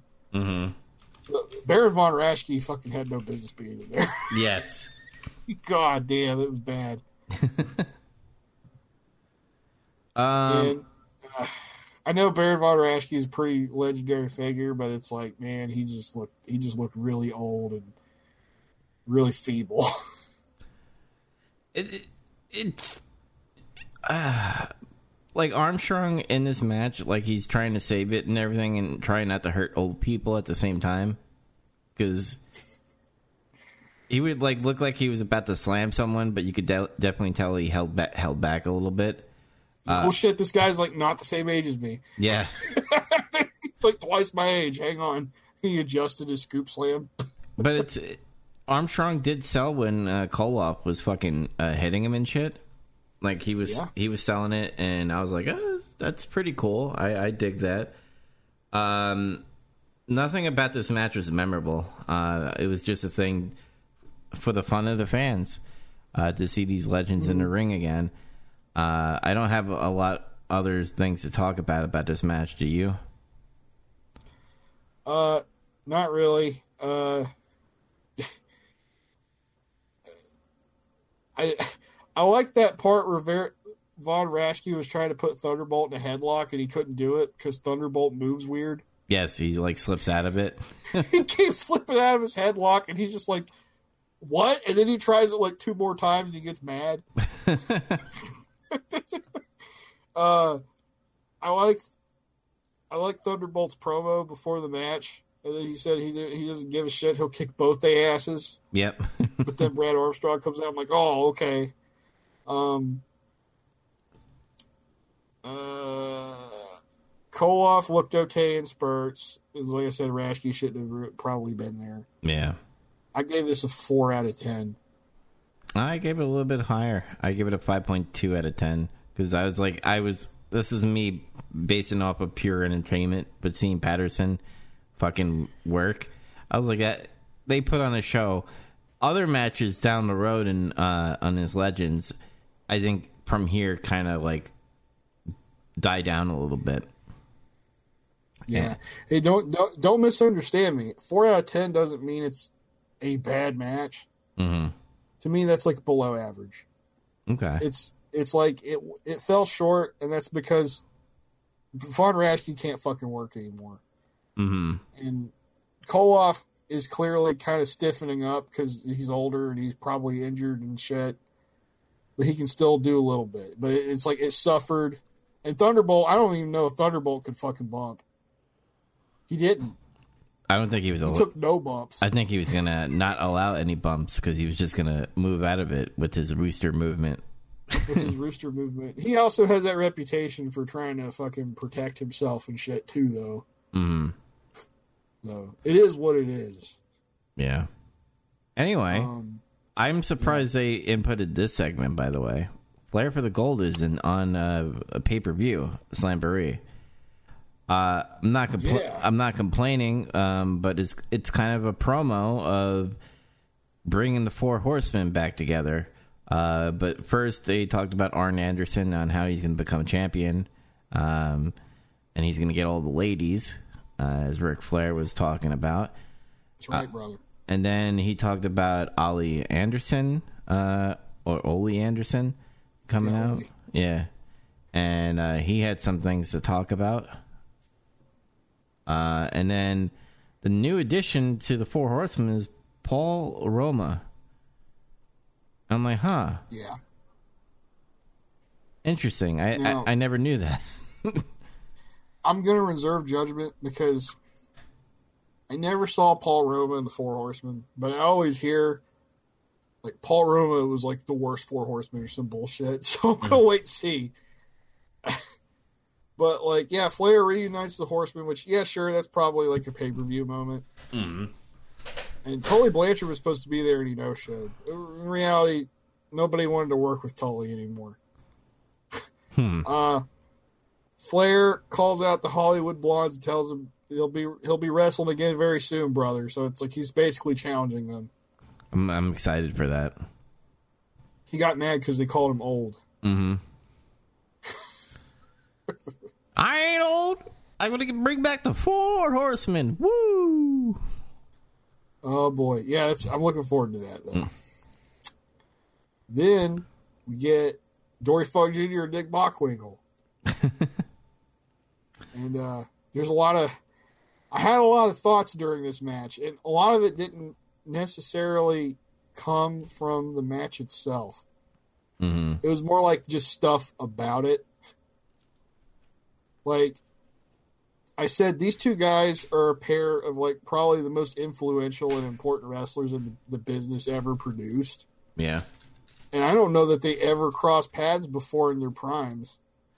And judging from the commentary, that wasn't the case. Mm-hmm.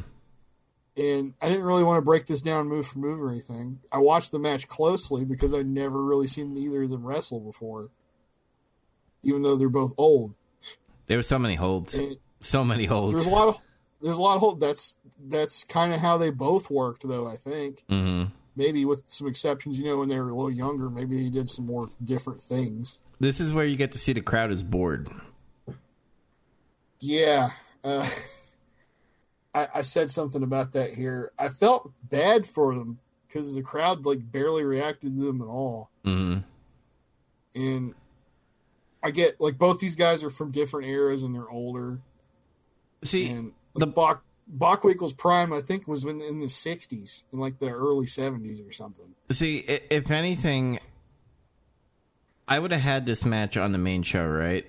But other Yeah. legend matches, I would have probably put in the pre-show, maybe like uh, before the main show, kind of thing. Because I think I think this match would have had a good reaction if they didn't have to deal with all the other shit before.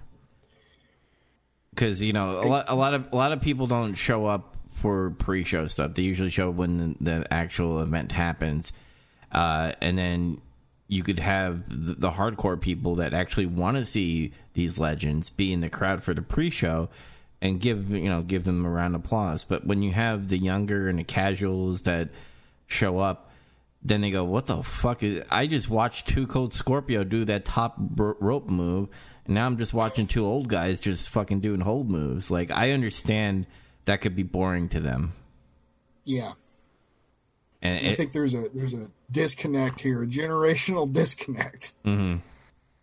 Uh, I think there's also a fan disconnect too, though, because um, it's like it's like I was saying, Bockwinkel's prime was like a couple decades before, and same thing for Dory.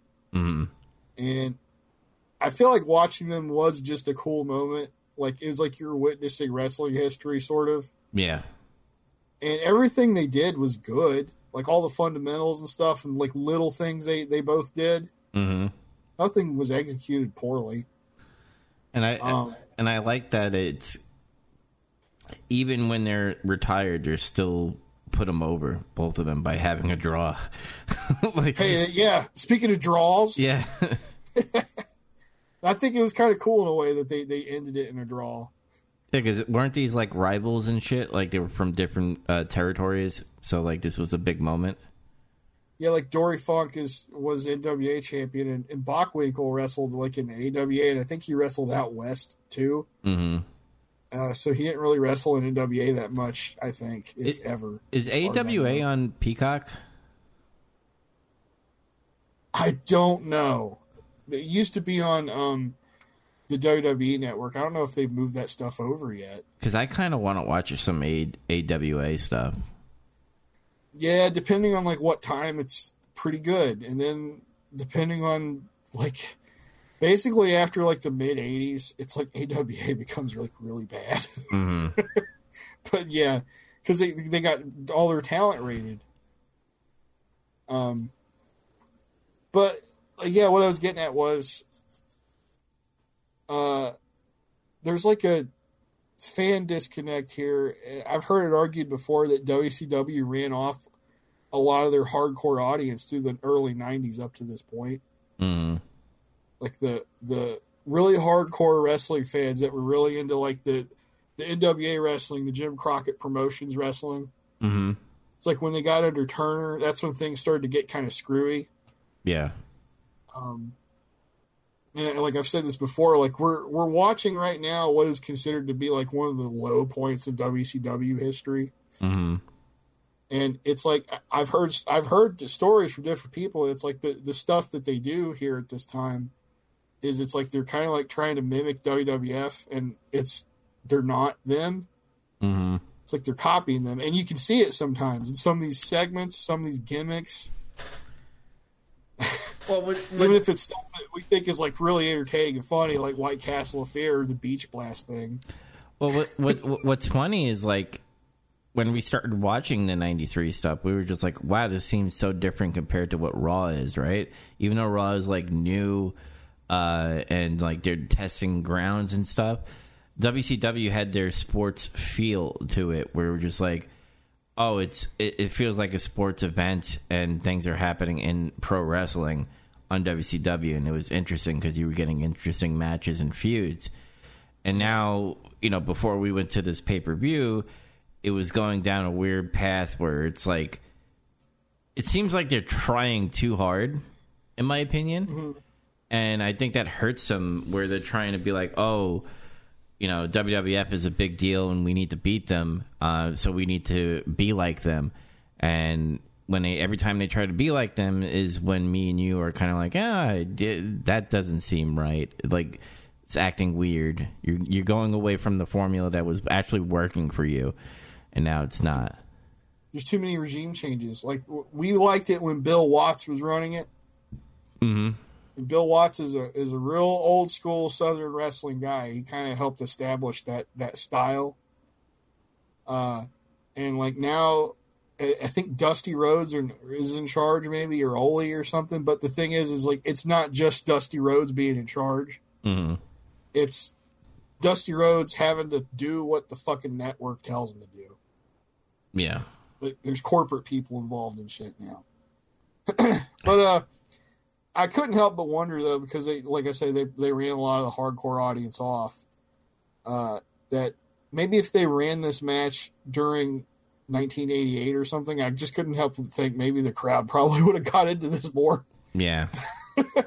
because that's that's hard. A lot of people said the hardcore actual wrestling fans were from like the South or like the Midwest and shit. Um, the crowd did come to life though, and they got within the three minutes remaining point, hmm proving that God damn it, people will get into it. Even like these people that were in this match at all, but when they started counting down the time, they got into it. hmm So bring back damn time limit shit during match. You start announcing three minutes left, three minutes. It'll just get you into it. Doesn't matter what. 'Cause It's like, oh shit, time's running out. What's going to happen? AEW Really does that, trick. which is Yeah, good. they do. Some sometimes they do it. Sometimes they don't. It's weird. hmm Like they forget. Maybe, Um, maybe Justin Roberts in the bathroom. Maybe he's busy fixing his tie. Would you Uh, would you give it by the way that match? Oh, I gave it a five point seven out of ten. I'll admit I was probably being kind of generous, I- but like I was just really interested in like what they were doing though. Yeah, I gave it a five point three out of ten. A little bit. Yeah. Of, I I again nothing against these legends. Uh, I just I got bored, especially especially when you, after work and you're just like I want to watch wrestling, and it's literally old people in there. And I I understand this is what you know made the business back in the day, but you don't need to have all these legend matches in one night. Yeah, I don't think I think it, they made a mistake too doing all these in a row. hmm So I think it killed the crowd because like, yeah, people were kind of like into the first one because there were still some somewhat contemporary names in there.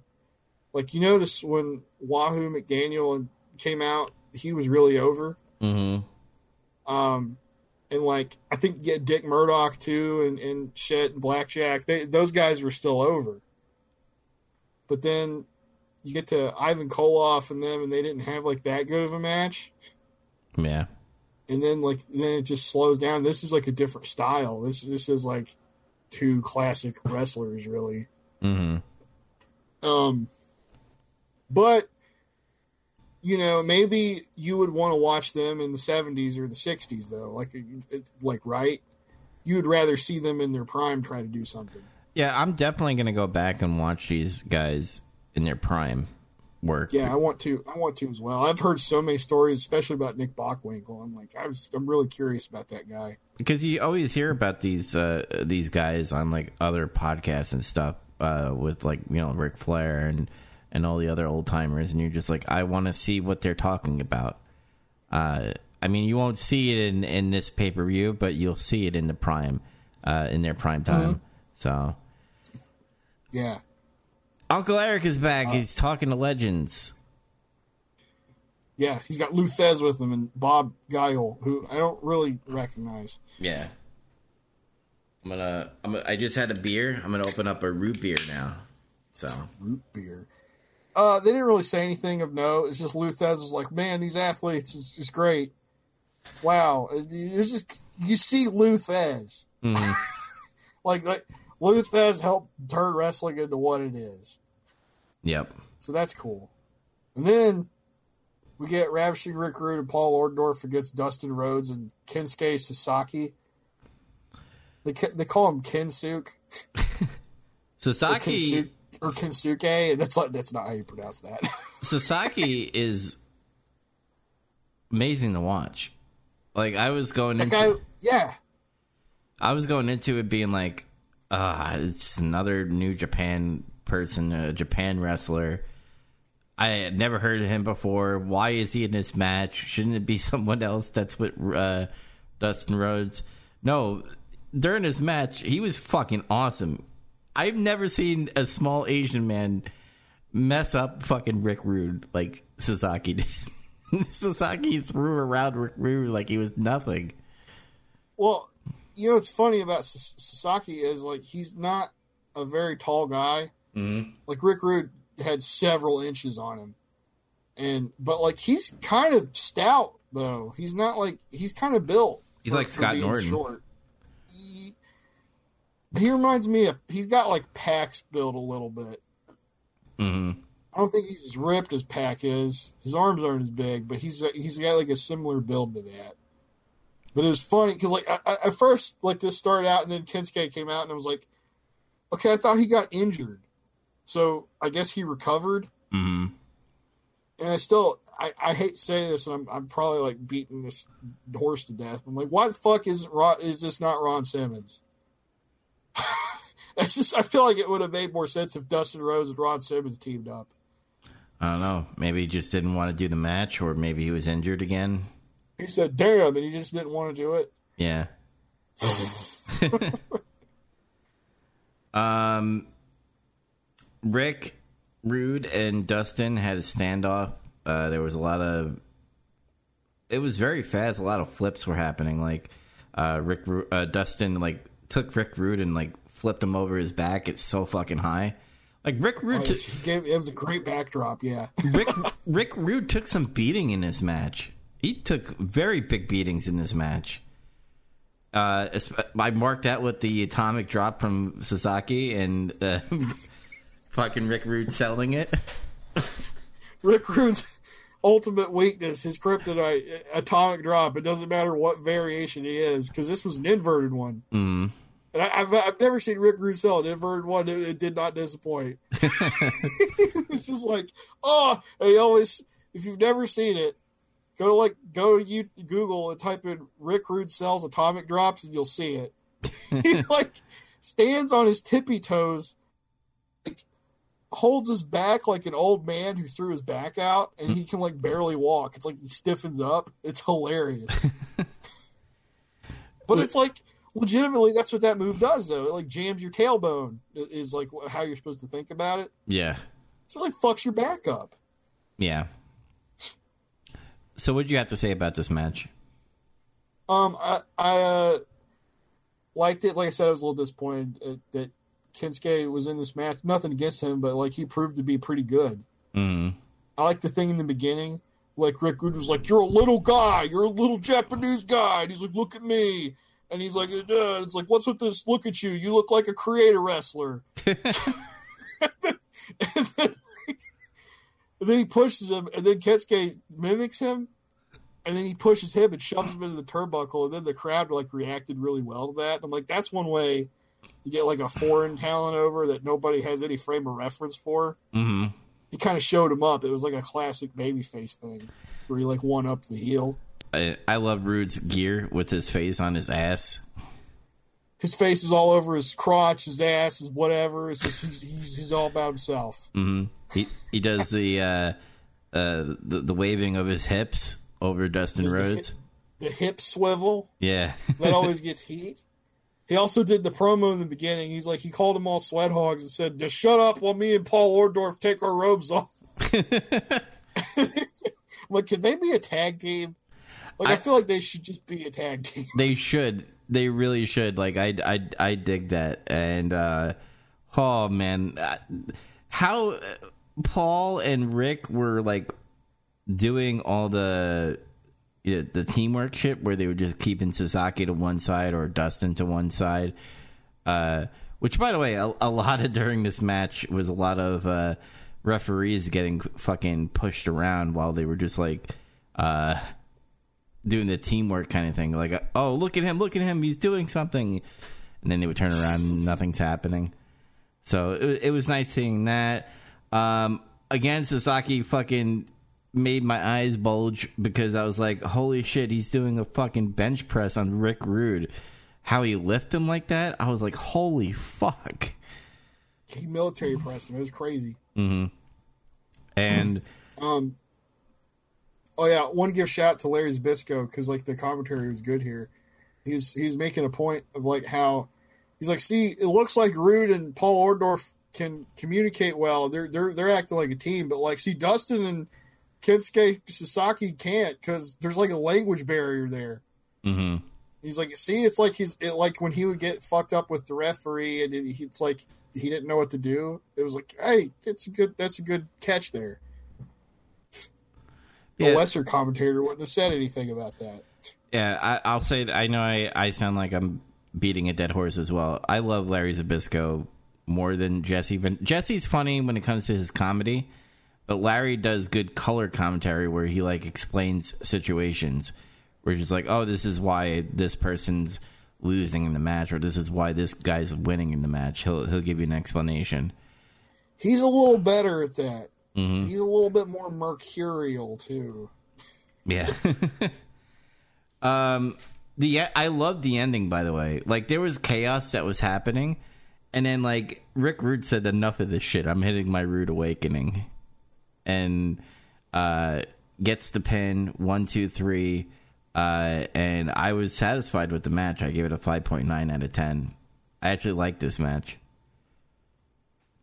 Yeah, like uh oh, what else do I have to say about this? I liked um they work over Dustin for a while, and I like this spot here where like Rude goes for a power driver, but he like just barely Dustin barely manages to wiggle out and block it. hmm So he clubs him, and then he goes to take him up for a tombstone, but then Dustin reverses it and tombstones him. That was cool. That's a that is a really cool, kind of hard to do reversal spot. A bunch of people try to do it. Very few can actually pull it off. Mm-hmm. Uh, and then, uh, where, what else did I put in here? Uh, oh, this is what, like when he comes back. It's like uh, like Dustin gets beat down for a while. He tags uh, Sasaki back in, and this is when he's trying to make his comeback. Then he hits the, the inverted atomic drop, and it was amazing. hmm and then he like clotheslines Rude like four fucking times. then like he, he goes the top rope, and I think he hits like a, a clothesline, and then he tries to like do something else, and that's when he gets shoved off because Dustin and Paul are fighting on the ramp over there. They got like the New Japan style ramp leading to the ring here, Yeah. And then um, so they're like right there, and then he pushes him, and then that's when Rude hits the Rude Awakening. Um, by the way, shout out to. This is how starved I am for like seeing people actually try to punch people in wrestling. Mm-hmm. There's a spot where like I don't know, Dustin threw Rude in the corner, and then he stops him from doing something. I think he got his boot up or some shit. Hmm And Dustin's like, "Oh fuck," you know, he does that shit. He just kind of goes halfway across the ring and holds his face. But then Rude does this shit where he sees him and he like draws back and he just kind of, it's like he measures him for this punch, and he swings, just hits him, and he goes down on one punch. And I was like, you just can't beat a good punch in wrestling. I, I don't know. Nobody, nobody would do that nowadays. Um, decent match. I don't. eh, I'm not going to go over that again. Uh, I still just want to see Dustin and Rude have a match, though. It pisses me off. Are we ever gonna get that? I feel like we're I hope not. so. I'm I'm getting I'm getting mad. I'm getting irritated about it. Mm, Uh, I gave it six point three out of ten. cool. All right, Gordon Solie's uh, in the middle of the ring. Um, this is where I messaged you last night, and I was like, "Dude, the fucking crowd sucks dick. Like they're literally groaning uh, and just and talking and shit over Gordon. We're at a point where he's like, "Hey, can we like pay attention, please?" Like he says it in a nice manner, and they just don't give a fuck. He's Uh, like, please let me finish. yeah. and then he gives his spiel. I um again, I'm gonna be full disclosure. I didn't really care for what he said either because I was I was checked out, but I was more annoyed that you know he's a legend. Gordon's like uh, let him speak. If you don't care what they're saying, just be silent. And they weren't silent. But what did he have to say? Oh, he they were putting people into the WCW Hall of Fame. Oh, yeah, this was right. the, be- the beginning of it, and it made me think like, so like, what happened to the WCW Hall of Fame? Did it like, did it just get dissolved because they got bought? I guess. It's like it's not it's not really recognized anymore. so, but like they inducted some people that passed away, which included like Andre the Giant and a few other people Mm. and then Eddie Graham, who also passed away. I think he passed away somewhat recently, around that time, maybe. And then Mr. Wrestling 2 and Lou Thesz. My favorite part about that was when he told that story about Mr. Wrestling 2, about how like Jimmy Carter and his wife were like big fans of Mr. Wrestling too. and like she invited him to like come to the White House and visit them or some shit. but like the the fucking Secret Service refused to allow him there because he had he wear he wear that mask, and then they they said you have to take the mask off if you come here, and he declined to the visit because of that. I'm like, bro, that's protected kayfabe right there. He he he protected the gimmick to to not visit the fucking president. That's awesome. That's fucking dedication. um, if only people could think like that anymore. Yeah. Um, but then we go to the next match, and uh, this was Sting's match. Sting comes out, and then the prisoner comes out, and then I was like, "Is that fucking nails?" And I had to go make make sure it was, and yes, it's nails. Is that the same guy who uh, faces Big Boss Man and uh, about, yeah, I get it. Big big boss man fights a prisoner. yeah. That was that, Fucking Vince. yeah. Oh shit. I But, um, this God, if Scott you, you go. You go ahead. if Scott Norton wasn't there, I don't think this match should have never happened. One because I think it made look Sting look like shit. In my opinion. Yeah. This match did not do the Stinger any favors, in my opinion. Because it was in the beginning, it was the majority of the prisoner just strangling the fuck out of Sting, and God, I hated. I did not like this match. and Sting trying to punch the prisoner, and the prisoner was just brushing it off. Um, apparently, there's a bounty on Sting. I what? And I maybe Vader put a bounty on Sting or Harley Race did. I could see that because like it felt like they had unfinished business after that strap match. You know, mm-hmm. hey, the match ended in like a weird way, and it was like Sting still got to keep his heat. Take take notes. yeah, uh, that's the only thing I could think of. They never explained it, but like I, Nails is coming out, and I'm like, I'm gonna f- do full disclosure here. I've never seen Nails wrestle before, me either. so it was like okay. And then he immediately started disappointing the, the fuck out of me because he saw literally like three quarters of the match is him choking Sting. He's choking Sting with his hand. He's choking him. He's grabbing his throat, choking him like he's his wife. He's fucking throwing him on the ground and choking him with his boot. He's throwing him outside. He's choking him with fucking camera cables. hmm Just, I'm like, God damn it, do something else. Like, I know it's a heel tactic to choke, but like, fuck, that was like his whole offense. And Um, Sting, uh, when Sting started having like offense, he had a bad lariat. Uh, Sting, and I don't know if it was because fucking the prisoner wouldn't go down because like he did his are oh, you talking about when he when he tried to standing clothesline him and he just kind of st- staggered? yeah Yeah, yeah, I noticed that. It's like he was like, it's weird because like Nails is kind of a big guy, but he's not that much bigger than Sting. I think the prisoner went into business for himself in this match. I'm not gonna lie. Like, I this match really made Sting look bad. Uh, and that's why I said this should have never been in the in the match.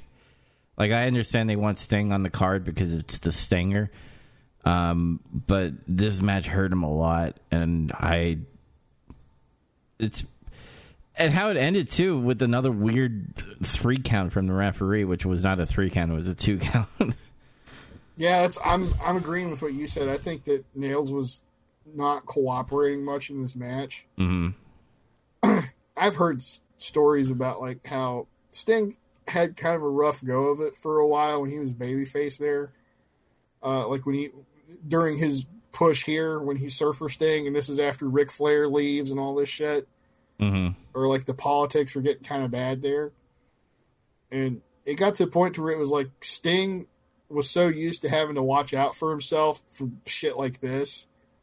Like when somebody like Vader came along and it's like, brother, let's just fucking have a cool match. It like that took him aback. Like he didn't know how to react to that. Because the last time he got treated like that was like when he'd have matches with like Ric Flair or something. Yeah. but but uh God, like Nails hits one move. I think he hit fucking backbreakers him at some point. Yeah, he did a backbreaker.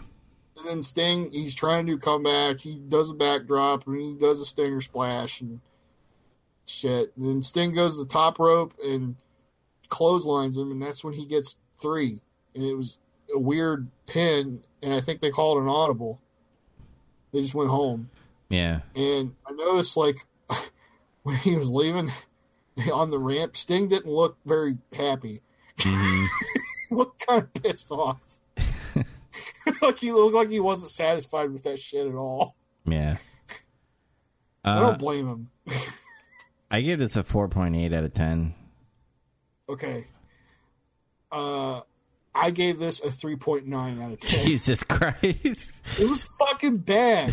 Like, I, and I gave Nails a shot because like I've never seen Nails wrestle before. Here we go. And it was, and he's wrestling Sting, who's like, I mean, this is when Sting, in my opinion, is at the peak of his athleticism and his in ring ability.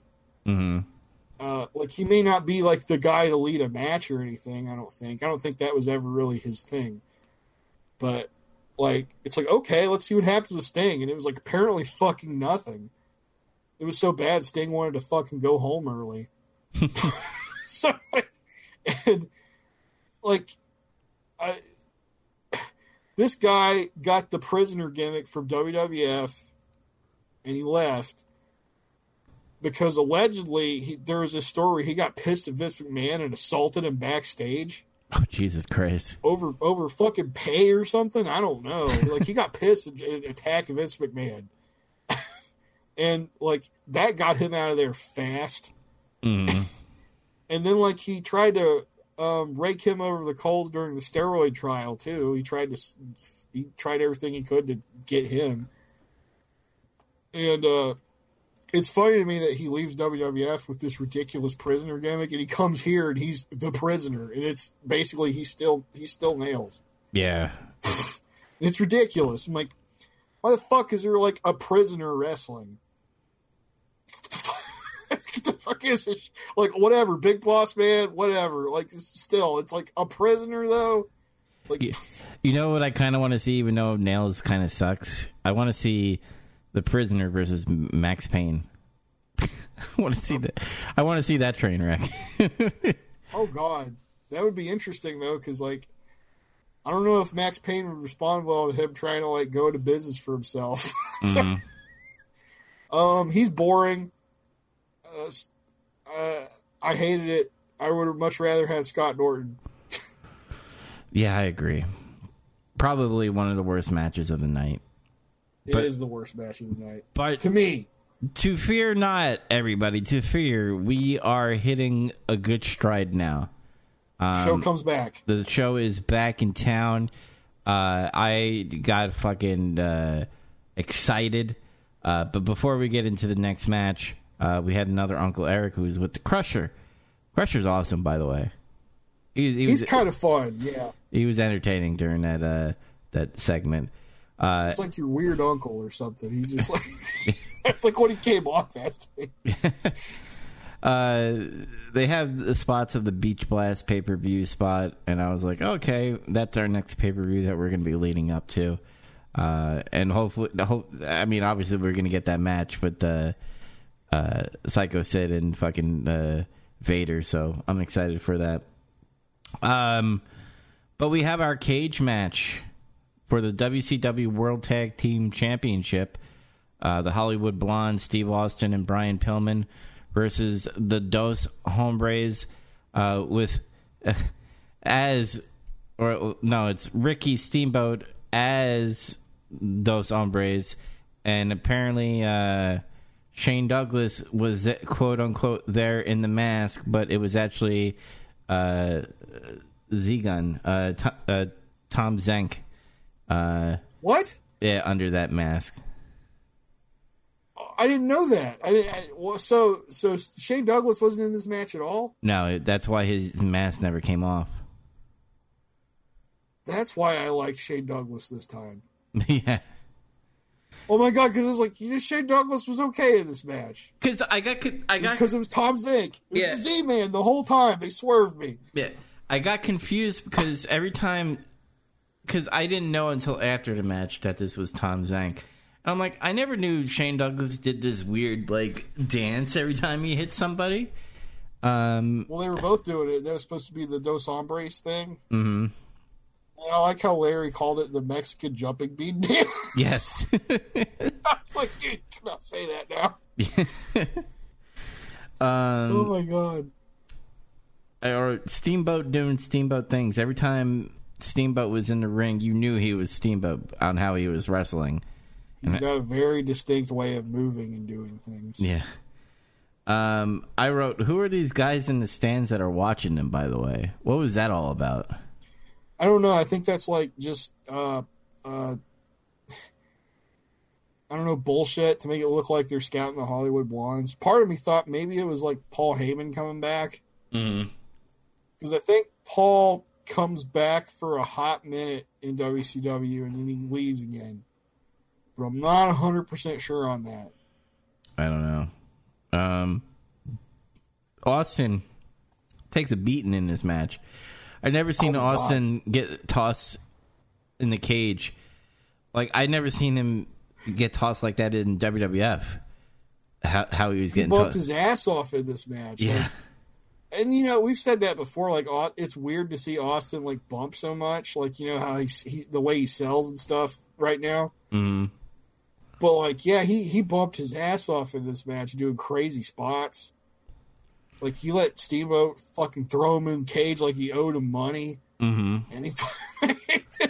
and then there was like that thing where he hung him upside down. Yeah, the tree of That woe. looked dangerous as sh- that looked dangerous as shit too. Like if he could have slipped, he would have landed on top of his head. Yeah. And he did slip, I think. hmm It's just like that fucking Z Man. Apparently, Z Man saved his ass. oh, it was crazy though. Uh, there was an atomic drop that was cool in that match, and and, again I marked out a little bit. I Uh, think Atomic drop him and he bounces off the cage and he does something, like clotheslines him or something. yes. It was cool. Uh, I wrote about the tree of woe where Austin uh, is upside down. I was like, holy shit, this is kind of awesome to see during this time. Uh, I don't. Has anybody? Have you ever seen anybody do that? not on top of a cage, no. I haven't either. I was trying to think. Like, have I ever seen anybody hang from the cage upside down like that by their legs? And I, I couldn't think of it. Yeah, I wrote Pillman uh, did a splash that was countered. That was cool. Then Steamboat doing a fucking crossbody on top of the cage was fucking awesome.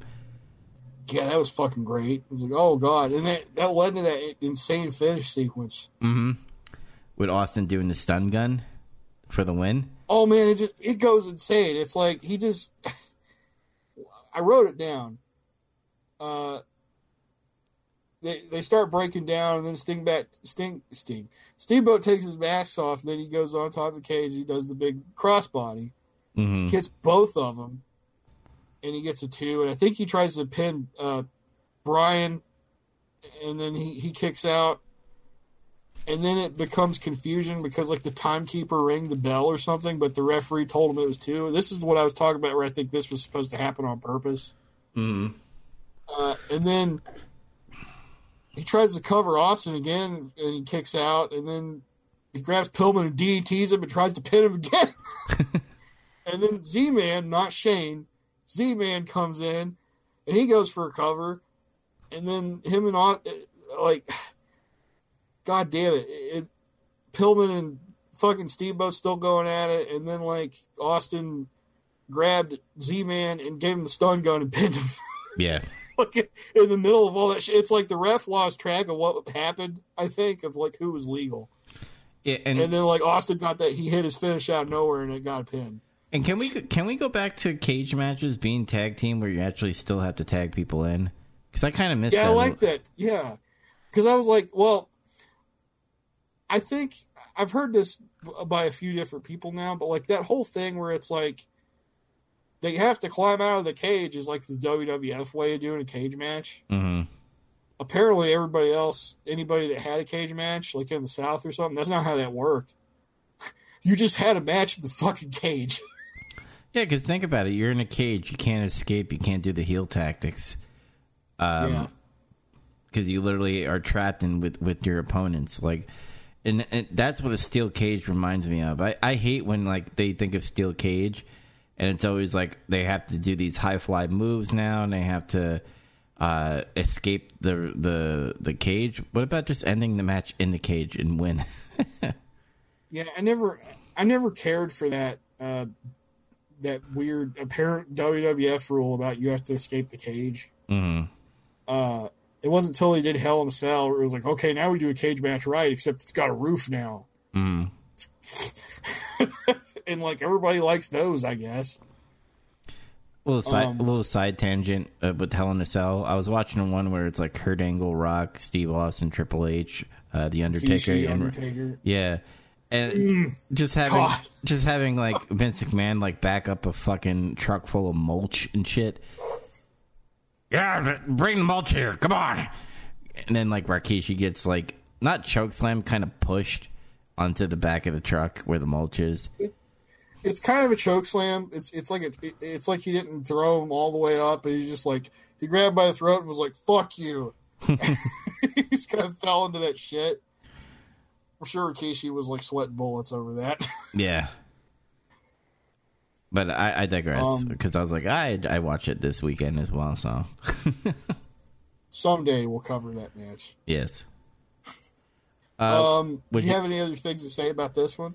No, I kind of hit all the points. Uh, I was really surprised Z Man was there. Um, he did an awesome job. I was like, "Wow, Shane Douglas does suck," and I, I was the and I was the one who was like, "Why did Ricky Steamboat take off his mask, but not quote unquote Shane Douglas?" And then that's when I looked it up and I was like, "Oh, it's Z Man.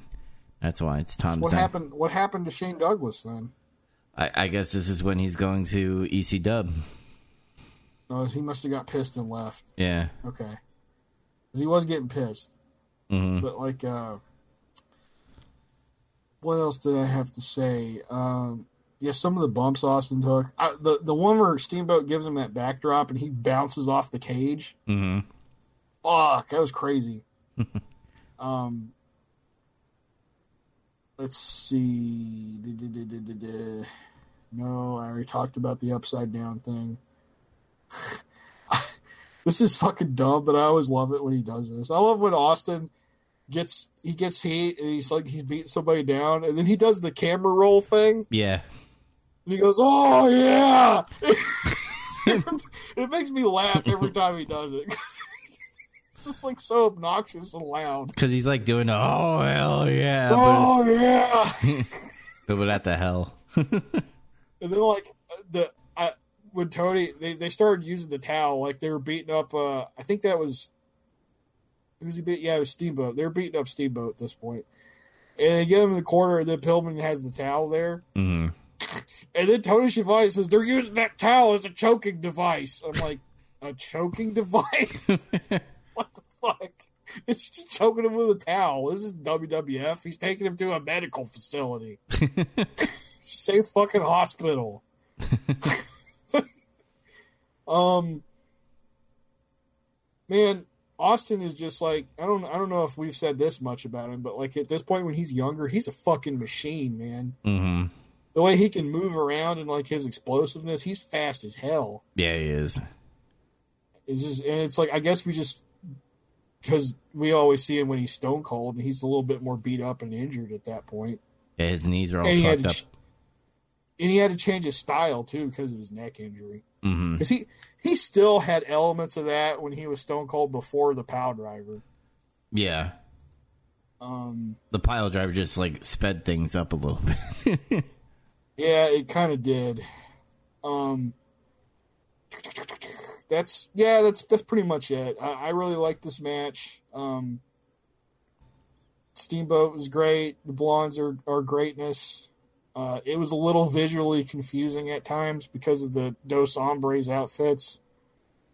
Except like when when Steamboat would like start to do something, then it was like okay, that's obviously Steamboat. hmm But sometimes when they get beat up and they were just selling, or, or they tagged really quick and you didn't quite catch it, you would like lose track a little. Yeah. But it was okay. It didn't detract. What'd you give it? Seven point nine out of ten. Man, you've been every time I've been generous, you've been harsh. Every time you've been generous, I've been harsh. I give it a six point five out of ten. I lo- I love the uh, man like uh, Steam. I love Steamboat. I love watching Steamboat work. It doesn't matter what he's doing. Mm. And then like him working with Austin and Pillman's great. And it was like I said earlier, it was like, man, Shane Douglas was kind of good in this match. That's because it wasn't him. Yeah. and some of the sequences they did, like Austin bumping his ass off for this match, helped make it. And the finish sequence was great. It was insane. they were they were they were popping off for that shit. Yeah. Um. Yeah, it, it was a good match. It, it kind of woke me up. It, this is where I was waking up during the pay per view, and it, it's it's not that it.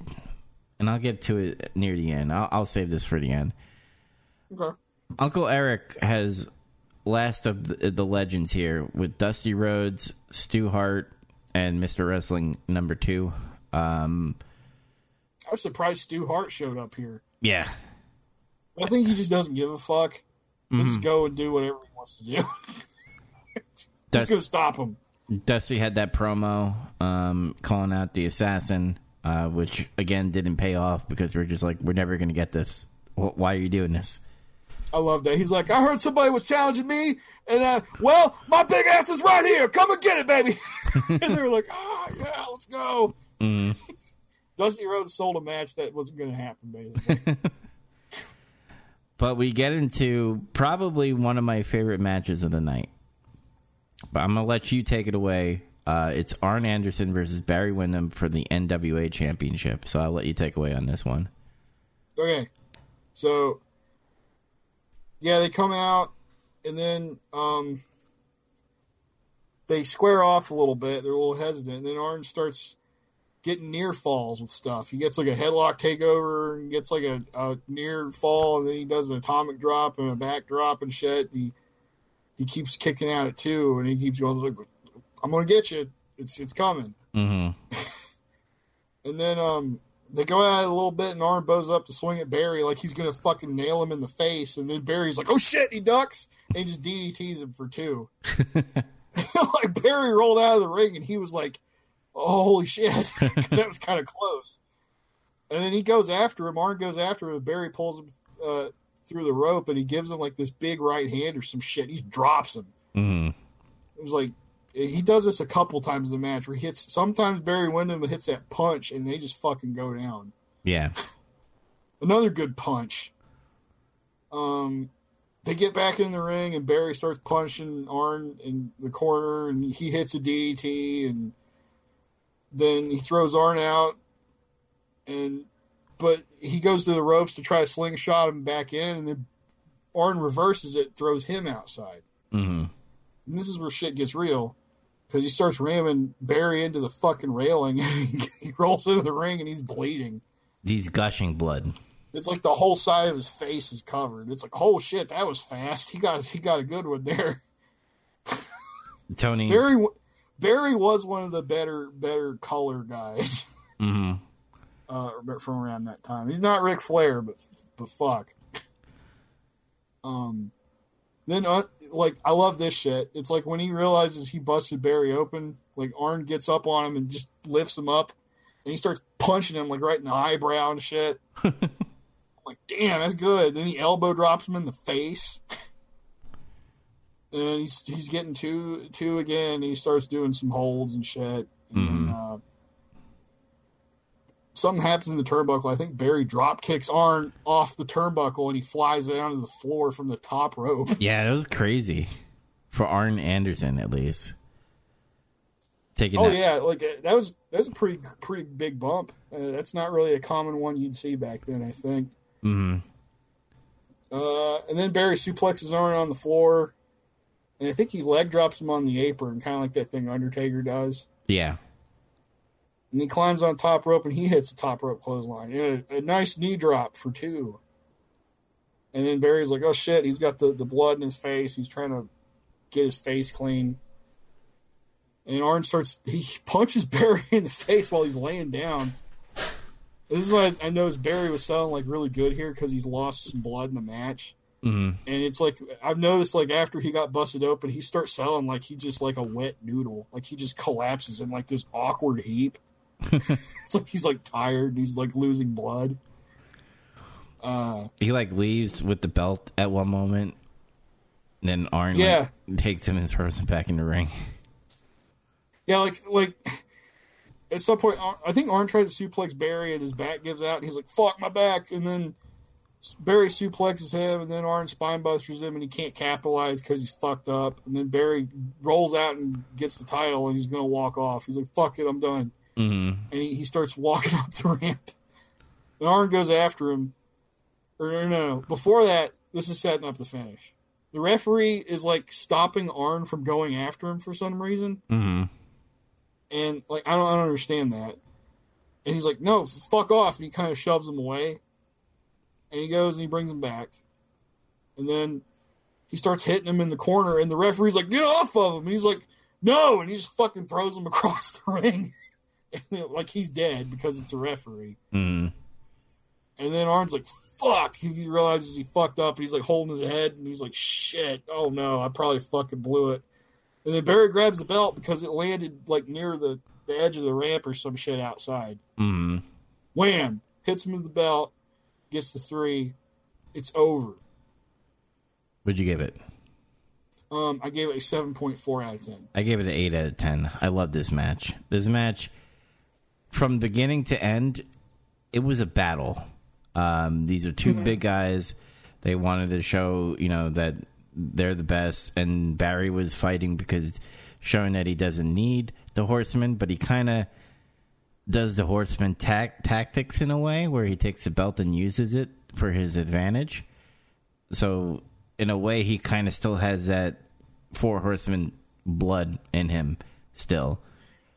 He, he said it. He said it on Saturday night. All he cares about is his title, himself, and his bike brother. hmm So that's he's going to defend that shit. Yeah. but I, I was excited. I I loved this match. There were, I found nothing wrong with this match. You hit all the, the spots that I had written down. Um, I the referee bump was kind of a little weird, a little bit, but like it had to sell that that belt hit without the referee seeing it. that was the that was the only thing I didn't like about this match was them setting up the, the finish because I, I it didn't make sense to me. I didn't like how the referee was stopping Arn from getting him hmm when he was walking away. I'm like, why would he do that? It's like he knows this if he just lets him walk out and get counted out, he's going to lose. What the fuck's that? That never happens. The only thing I think I could think of is he was trying to like save Barry a little bit because he's bleeding all over the place. I guess, but he like clearly grabbed his belt and started to walk away like he was saying, "Fuck this match, I'm ditching." hmm this is I, I don't like that. They could have set that up better. I think. Maybe the referee was afraid that uh, Arn would take out a Glock. Oh shit! Maybe. that, yeah, I really like this match. It was good. It's still like it, if the referee screwy bullshit didn't happen, I probably would have scored it a little higher. hmm Time for main event time. Va- Vader versus Bulldog Um, and this match was awesome. Uh, Vader's Yes. Vader's punching is always top tier, in my opinion. Uh, when he delivers punches, they look like they hurt. They probably do hurt. He probably tells British Bulldog, "Hey, hey, brother, I'm gonna hit you. Just you know, stiffen up a little bit uh, because they, they're gonna be coming hard." Some of these might land. Yeah. um, I wrote when uh, British Bulldog was hanging by the the uh, the outside, and when Vader just charges and like almost like lands on a black lady over there. Did you see that? he like almost hurt that old lady. yeah, there was like an old there was like an old lady sitting there in the front row. like, like Harley like did like he threw Bulldog outside somehow. I think he clotheslined him over the rope, and then like Harley like was like looking around. like punches him in the face and just sets him up for Vader to do like the body block thing. yeah. He gets out of the way, and Vader does that thing where he flips over the railing like he did for Cactus, and then he's like, "Ah!" he does that self. He like screams in awful pain, and then like that, he almost wiped out that old lady in the front row. Though, Yeah, because he, he he went full speed, and I'm like, oh no, that lady's gonna die. But like, it, it's amazing. Like Vader, I think saw it last second that the old lady was there because he like kind of flopped a little bit. Like if like, he, flopped and bent his knee so he wouldn't kick her. yeah, because like if he would have kept on going, I think that he would have made where the old lady was. Like she would took a whole whole Vader, probably would have killed her, literally. Um. Bulldog slams Vader on the outside, which was fucking brutal. Um, yeah, he he picks him up from the railing like after he wipes out, walks all the way over there where the apron is, and slams him. hmm I was like, fuck, he's strong. Like, because there's several points in this match where he picks Vader up and just does shit with him. Yeah, especially the power slam that he does from the top rope with fucking Vader. Holy shit, dude. The suplex, when he does the stalling suplex on him, hmm I was like, God damn, like, how is he doing that shit? Vader. I love Vader's intensity. Like when he knows he's like getting beat up, like he, he brings it up to like a a million. Vader, like he goes into ultra mode and he has to like save his his match because he starts doing Super, Super Vader, like in the shoot fights in Japan. Yeah, like he starts like doing all these splashes and he's sitting on Bulldog. He kind of does the banzai drop in the middle of the ring. Um, that was I crazy. call that, I call that the butt splash. Mm-hmm. And the splash that uh, Vader does look like it hurt because like British Bulldog kind of like puts his face into it, and his face like looked like it hurt Vader. Oh, he's like, like they're holding his ass. Yeah, There's a spot where he does like a he does like a top rope splash, and it looked like he hit Bulldog's face, and then he rolled over and he was selling like that. yeah. But like that was supposed to happen. He's like ah, ah. Yeah, I think Larry Zbyszko makes a comment about that. He's like, yeah. it's like I think the face kind of hurt Vader more, and then there's Vader fucking screaming. uh, what'd you have to say about this match? I want to hear your input on it. Oh, I, I, I had a lot of fun with this. I, I love the beginning of it, where like they're they're kind of squaring off, and they lock up a few times, and like Vader tries to overpower Bulldog, and it's like he shoves him, but he doesn't really like go down or fly across the ring or anything. hmm And he tries to clothesline him, but it doesn't rock him. And then he does the body block, and he just kind of bounces off the ropes. And he's like, "Nope, brother, this this isn't that kind of match." He's like, "Oh shit, Vader can't knock Bulldog down." he's he's a stout man. He's not very tall, but god damn it, he's huge. Yes. And uh, that's when Vader just says, "Fuck it." He throws him in the corner and starts beating the shit out of him. hmm I always love it when he does that. He just gets pissed off and throws the guy in the corner and just starts fucking wailing on him. um, then they, they do that spot outside we talked about. That was cool. Yeah. And then uh, the big vertical suplex on the inside after Bulldog takes control is great. hmm Something happens where like Vader gets on the top rope like he's going to do something, and I think he goes for a uh, the body block from the top. He does sometimes, and he Bulldog just power slams him from midair. Mm-hmm. That was awesome. Uh, and then he he picks Vader up and he like clotheslines him out of the ring, and people are like starting to go nuts. They're like, ah, like they're getting into this shit because like Vader's kind of getting his ass kicked right now. Yeah. Uh, which is like Sting was able to do that too, but like he would, it's like he would mount a comeback after getting his ass kicked for a long time. Yes.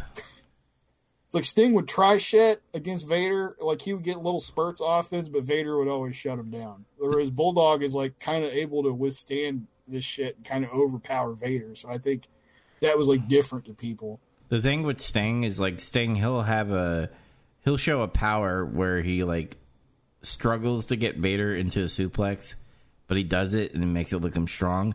With Bulldog, looks like it's a breeze for Bulldog where he can just lift Vader and, and do that stuff.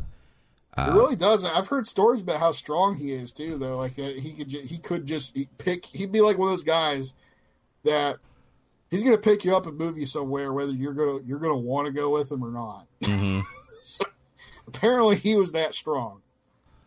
Um, I think Vader, like Bulldog, tries. They, they try to do something. He shoots off Bulldog, and he goes for a crucifix, but he doesn't weigh enough, which Larry points out Yeah. because he kind of stalls for a minute, like up, and he Samoa drops him. That changes the whole match for a while. and then Vader starts dropping the elbows to the bread basket.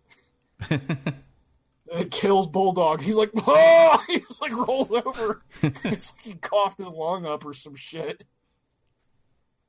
Uh, um, jeez.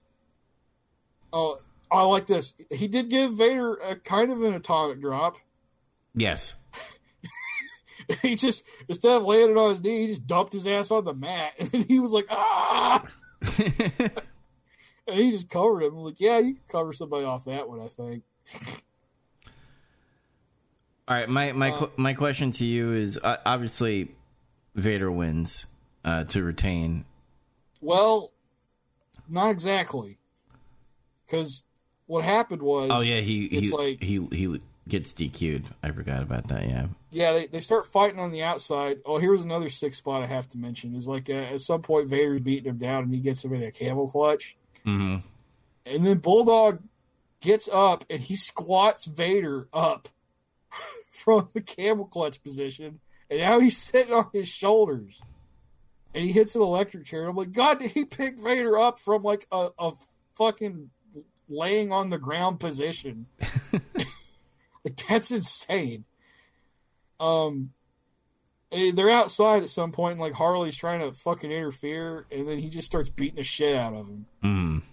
And then Vader goes over, and like Larry's like, "Well, he's taking my chair, I guess." and you see him; he took he took Larry's chair, and he goes over, he hits Bulldog with a chair, and he DQ'd himself. Yeah. I like this decision because it's like one Vader was scared. Obviously, that's why he used the chair so he wouldn't have to lose and keep retaining. Well, he did lose, but he retains the title still. So I like Yeah. I like that move, and it makes British Bulldog look strong as fuck against Vader. Yeah, Uh, it's like he took a desperation thing to get out of the match. Yeah. So like what sucks is I kind of know what happens to Bulldog cuz he I I think he has one more match with Vader, I think, before he leaves WCW. Well, I think he uh he's still going to be there for a little bit. I think for I want to say through the rest of this year. Mhm. Um, but I'm not 100 percent on that, but I think so.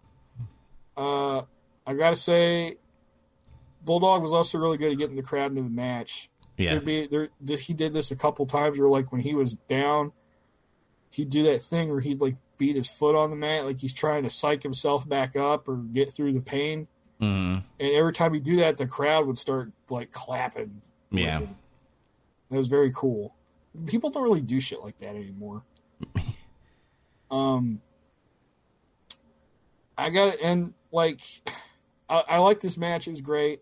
Oh yeah, at the end, I forgot about this. Uh, Vader's beating up Davy Boy after he hits him with the chair, and then Marcus Alexander Bagwell, the rookie of the year, and Two Cold Scorpio come out to try to help him, but he just stuffs both of them. Yes, he just kills him.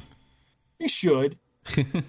and then, like, the man called Sting appears and he fucking clotheslines Vader from the top rope when he's trying to powerbomb Bulldog and he saves him. This Mm. this establishes the Sting and British Bulldog's beach bro friendship here. Vader leaves. And uh, great match. Uh, Bulldog has the ability as a main eventer, in my opinion, just based off of this match Yeah. And maybe the Wembley Stadium match where it was for it was for the Intercontinental title, but like that was the fucking main event. hmm Um, I don't know why Vince never gave him that due as much. uh, uh, Try to push him as a main event guy for a few times. I don't know. Don't Maybe it. maybe Bret was uh, hogging the stuff because maybe he did want to make Bulldog champion, but I don't know. Maybe Bret politicked himself. I don't. Uh, I don't really think so because like I remember reading in his book about the match at the stadium. Like to him, it was all about building building Davy Boy up. It was all about getting him over. hmm uh, and maybe it was just a case of like maybe I think Bulldog might have been a little bit like Scott Hall in a way, where Scott Hall was never like, oh, "Brother, I want to be the world champion. I want to be in the main event." He wasn't really like all about that. Yeah. He's just what he was there to just do whatever. he may maybe he didn't like the pressure, Maybe. but yeah, I gave this an eight out of ten. Okay, I gave this a seven point five out of ten. Okay, I I like I just like Arn versus uh, Barry a little bit more. Uh, Vader and Bulldog is good. It had its big two big guys fi- fighting uh, each other. Um, I don't think good big guy match. yeah, good big guy match, but Arn and Barry told the story more, and I like that better. There was a story here. It was a story, but I like Arn's story better. Okay. The story was Vader was big and powerful, The Bulldog was also big and powerful, and it scared him. All right. Overall, this is what I got to say about the whole show. Legend, the legends dragged this pay per view. It hurts its score tremendously. If they would have took out Yeah. most of the legends and maybe keep one or two, and then had these three matches at the end, I would have. Pro- this would have probably been been a high seven or maybe an eight. Um, but because of the legend matches and all that stuff and all the segments that they kind of just put in there, um, I gave this a six point five out of ten. Okay.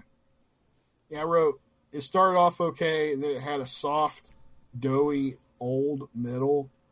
and then they set Sting up for failure, which really aggravated me. Mm-hmm. And then things picked back up, yeah, when they had the tag match, and that was great. And uh, like I said before, like the le- the stuff with the legends is cool. It's a nice sentiment, and I support it. But like, they did a little too much of that stuff. Yeah. Um, I guess in the end, I come away with still kind of a positive feeling for WCW, even though like they saved the la- this show in the last third. It's like based off of just those, those three matches alone, you'd be like, if you just showed that to somebody, it's like, wow, this is cool, you know. mm-hmm. But then you got to remember there was still like two, like a one and a half hours worth of stuff that wasn't as good. Yeah. varying degrees, but there was there was a decent chunk of that show that wasn't that good. uh, I gave this a six point three out of ten. Okay, so even though we during the matches we gave different scores, we gave uh, around about the same score for the overall. So We're in the ballpark. Um, this this pay per view kind of saves it a little bit. I kind of want to see what happens after to see what all the the fallout between all the, the good matches that we saw. Um, but but, Yeah. but if it goes stale again, I don't know with WCW. So Yeah, if, their if their build starts to like be real samey again, like, eh, maybe we'll just watch WWF this month. yeah. um, speaking of WWF, we're going to be talking about WWF Monday Night Raw, May twenty fourth, nineteen ninety three. We're back in the Manhattan Center, New York, New York. Your host, Vinnie Mac, or Vincent McMahon. Um, McMahon. yeah, Macho Man Randy Savage and Bobby Heenan are back on commentating, which is cool. Yep. Um, we will have a. They talk about we will have a special interview with Razor Ramon. Also, we will see Mr. Perfect versus Doink the Clown in the King of the Ring qualifying match and more. Uh, Yes, much more. hyping up the crowd. Um, so first match of the night, first match of uh, the only match that has the longest match of the night is Doink the Clown versus Mister Perfect. Uh, Doink comes to the ring. He goes directly under the ring, and then we go to Lord Alfred Hayes, who's outside with Doink the Clown. Yeah, they're like Vince is like Lord Alfred Hayes is demanding to come on the air right now. He's standing out front of the fucking Manhattan Center, and he's like, "I'm right here," and and, and Doink the Clown is out here with me too. And it's like what? And then he like he's like, "How?" I demand to know what the meaning of this is. And then Doink just takes his flower and tells him it's all an illusion, and he squirts it with water and he leaves the frame. Yes.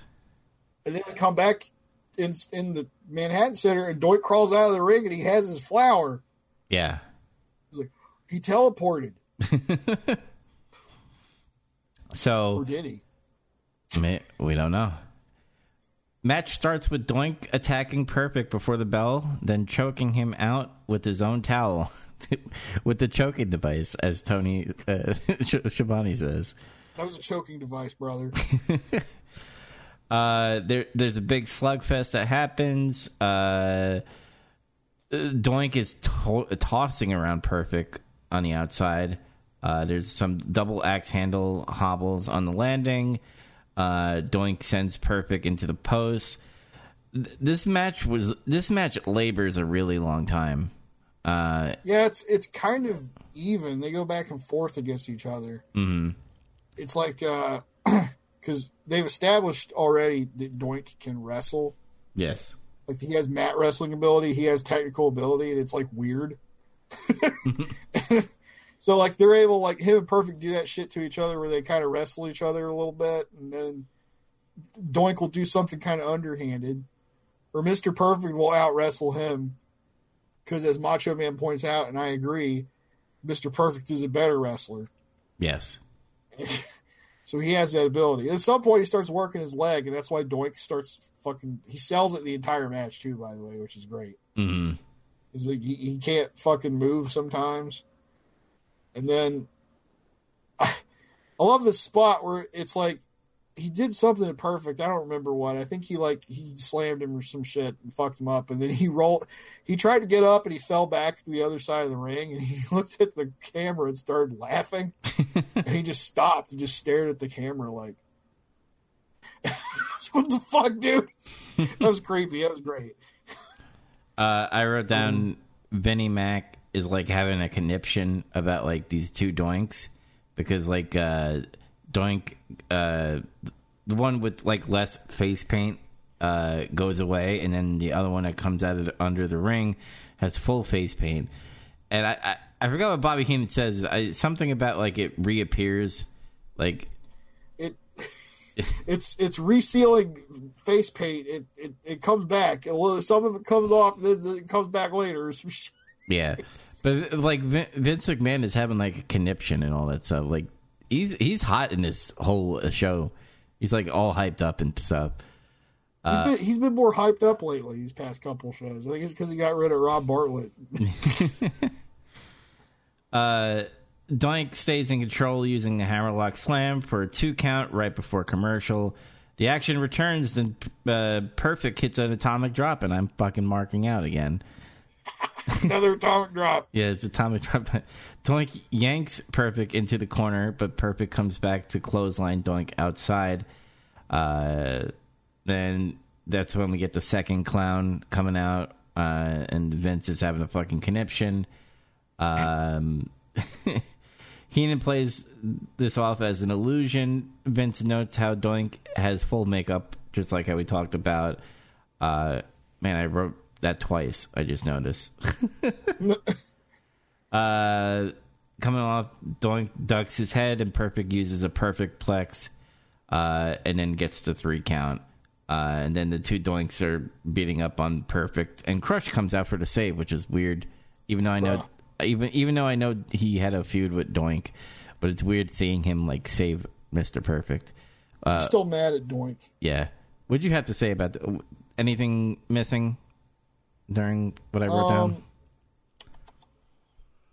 Let's see. Uh, I like the spot where like uh, Mr. Perfect put Doink in like a de- some kind of death lock variation where he's like kneeling. Mm-hmm. He's, he's got him in a submission, but he's not laying down for it. He's like he, he's he's in a kneeling position, and it's like like a regular death lock will. It'll force the guy if he lays down, he'll he'll get counted like he's being pinned. So like every time Doink has to get up, Perfect slaps him in the fucking face. he forces him back down on the mat to get pinned. And he does this to him like four or five times. It's like fucking awesome. That's great. Uh, there. Um, let's see. Uh, when the the new Doink came in, like another thing that happened that I, they didn't really bring up, I guess, because they didn't want to, was like his hair was different. Mm. He had like the curly, fro-ish kind of hair, whereas the real Doink, who's Matt Bourne, had like the kind of stringy, scraggly hair. yeah. Uh, I don't know who the other Doink is. I want to say it's Steve Lombardi. I want to say it's the Brooklyn Brawler, but I'm not real sure about that. Because he came in and he started wrestling different too. He did like some, some shit, and then he did like a monkey flip. I was like, oh, okay. Uh, good match. Uh, Mr. Perfect continues to be a very welcome presence on in the WWF in general. Doink is also good, even with these like weird shenanigans. Somehow, it's like not. It's it's entertaining. Yeah, actually, I I respect Doink the Clown during this time because it's goofy, obviously because it's a clown, but he sells it as a creepy clown, and with the whole double Doink and all that stuff, I think it's good. Uh, it's like mischievous, cheap heel shit. And like Doink, I don't think most people disagree. I think people like Doink when he was heel. yeah, It's like when they turn him baby faces, like when it fucking sucks. Yes, I agree with that. Um, I also thought it was funny that Heenan was yelling about how uh, Perfect pinned the wrong Doink. Now he's going back that he's not the legal Doink. and then Vince was like, "Wait a minute, hey, you how? So you're saying he's the wrong Doink? And so there are two Doinks?" He's like, "No, I'm just saying that was that was the wrong one." it's like he caught him in that or some shit. Um, I gave this. I, What'd you give? I, I gave this a, uh good six point seven five out of ten. I gave it a seven out of ten. Okay.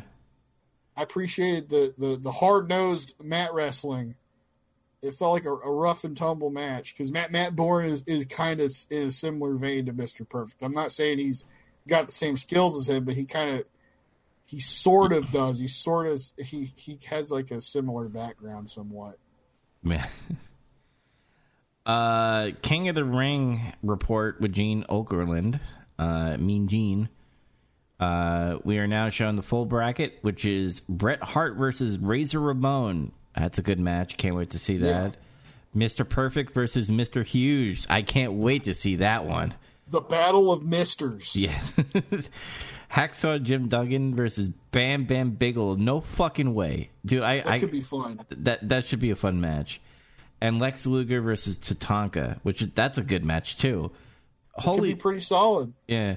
Uh one the field looks good here. It's like and, and like what I wrote down was is like I'm pretty sure we're either going to get Mr. Perfect versus Bret Hart, mm, or it'll be Mr. Perfect versus Razor, and I'm not upset about either of those. yes. It's gonna be a good match. And then I, I see Luger getting to the finals. Yes. I see I see a Luger versus Bret Hart finals. I could see, yeah, like I'm not real sure. I could- I think Bret wins this King of the Ring, so it's pro- that's probably what it is. Okay. But like me just trying to block all that out, I was like, man, I could see Bret Hart or Razor or Mr. Perfect against Luger. Like Mm. that's what it looks like to me if I didn't know any of this stuff. Yeah. Uh, and then we get a Hulk Hogan promo with Jimmy Hart. yes. it and Hogan's I don't know. How, Hogan's been awful on these promos because I, I, I guess it's in the back of my mind on how everything turns out, and I'm just like, this is all shit. well, I think even like putting all that aside, I'm pretty sure back then people were they were sick of Hogan at this point anyway. Mm-hmm. Like, yeah, he's still kind of over, but like the general consensus I always hear from from fans back then, like, I, yeah, he might have been getting good reactions in those live crowds, but like a lot of like the hardcore fans from around the area, like in New York and shit or whatever, were like, man, I'm fucking sick of Hulk Hogan. like they they were tired of him. Um. God, yeah, this promo was like he's just phoning it in. It's the same shit. It's just like he converted Jimmy Hart to the Mania brother. It just sounds like a weird cult because he's taking his prayers and he's eating his vitamins. Yeah. and then Hulk starts talking about how his pythons are bigger than ever. They aren't because he's off the gas. And how he's going to slam Yokozuna and beat him for good. He won't. he's gonna he's gonna lose that match He's gonna as get it should as it should be. he's gonna get a Hadouken in his face. He's gonna, yeah, more or less. And then I, I said Hulk feels like a dud champion right now. Yeah, I mean, we we've been talking about it every week. We were always like, "Where the fuck is Hulk Hogan, the champion?" He's fucking gone. He's just been gone for like a month, over a month at this point. It's it's Um, it's just a shame that you know that happened like that. It's like you're the champion. You should be on the show. Like I understand Raw is new. Like if anything, be like on the other show that's bigger. I guess whatever. I don't know if it's main event that's bigger back then. Um, but you need to show your face, Hogan. I know you're doing Hollywood and you're trying to be an actor. Which, uh, by the way, you're not a good actor. Never will be. Brother, oh, But Thunder in but, Paris. but he calls himself Hollywood later because he was in Hollywood, brother. Yeah. You know, I think what's going on here is like the the steroid trials aren't over yet, and Hogan kind of went against Vince in that trial. Mm. kind of to save his own skin a little bit. Uh, and I think there's like this weird heat with them right now, and that's why Hogan's not been on TV. Uh, But you give the belt. this, that, yeah, it's like I think they gave him the belt, and then I think he he went against them in the trial, wow. and then Vince got fucking mad, and uh, this is like formulating his exit here. Yoko's gonna beat him and keep the belt. if this was me just doing stupid mark booking, what I would have done, and Hogan would never go for this, but I'd say fuck it because I'm your boss, pal. is I would have had Yoko beat Bret like he did, and then Hulk Hogan's like, "I'll save you, brother. You give me permission, brother. Give me the blessing." And Bret's like, "Go!" And Hulk Hogan gets in there. Yokozuna fucking super kicks him, and he does the fucking leg drop, and then he fucking banzai drops him, and then Hulk Hogan spits up blood and he loses. it would have been like a huge downer ending because he beat two baby faces in a row. But think about how established that would have made Yokozuna. Very big. Like, dude, he beat Bret Hart, and then he beat Hulk Hogan like even shorter. It took him less time to beat Hulk Hogan. God damn, he would have been a monster. Yeah, but that would never happen on Hulk Hogan's watch. Yeah, he's too fucking selfish for that shit. But we Uh. get but we get this funny segment. Uh, Money Inc. heads down to the ring. DiBiase calls out the fans of New York of always wanting to make a quick buck, then offers a hundred dollar for a shoe sign shine. Some kid comes into the ring as Heenan refers to him as a little girl because of his ponytail and shines the shoes of Money Inc. However, IRS gives the kid 30 because the rest comes out on taxes, uh, causing Vince to go mental. Like, he went fucking crazy, Vince McMahon. It's not like you're an IRS man. Is that true? Is that accurate? I would uh, th- maybe in New York that makes sense that those taxes and shit are taken out like that. You're, you're also a New York man. Is it true that everybody's looking for a handout in New York? Uh, if you go down certain neighborhoods and go into subway stations, there's always someone wanting money. So he's uh, technically right. so technically, this segment was right. yeah. You can tell. I was telling one of my, my friends was messaging me while I was watching this segment, and I told him what basically happened. what do you say? It's like he, he did a gif of some guy flipping a table because because it's like the haha the IRS took his money and shit. They're like he hates the IRS. so- and then I was like, dude, this is such a heel move though. And think about this. Because like it used to be before, like they'd always do that thing. Like they made RBD kiss his foot or some shit, and then he gave him all the money. Mm-hmm. They taxed this kid, bro. oh man, but like that was a fun little bit. Uh, then they have this match against these dweebs, Mike Bell and Tony DeVito, hmm and then they just beat. Shit. They they look good beating them, and the IRS writes these losers off. Yes. He does the write off. Squash. Squash. Um, Dunzo. done. Yeah, it's it's done. I, I I said I opened this with speaking of dud champions because we never see them either. like they, they did that thing. They had that weird feud with the Beverly Brothers, and then it was just over, and we never saw them again for like a month. what? Ugh. Um, there was an ad for WWF Mania. Um, the announcers then mentioned how this week's exclusive Mania match is Owen Hart versus Mr. Hughes, and that will be recapped later on today. Owen Hart's gonna get his ass kicked. Yeah.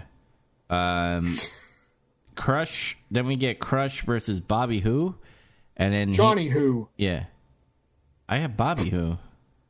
It's Johnny Who. Oh. Anyway, um, Heenan and Vince are doing like the the joke, like who's on first with, with who. They're like, who? Oh, What?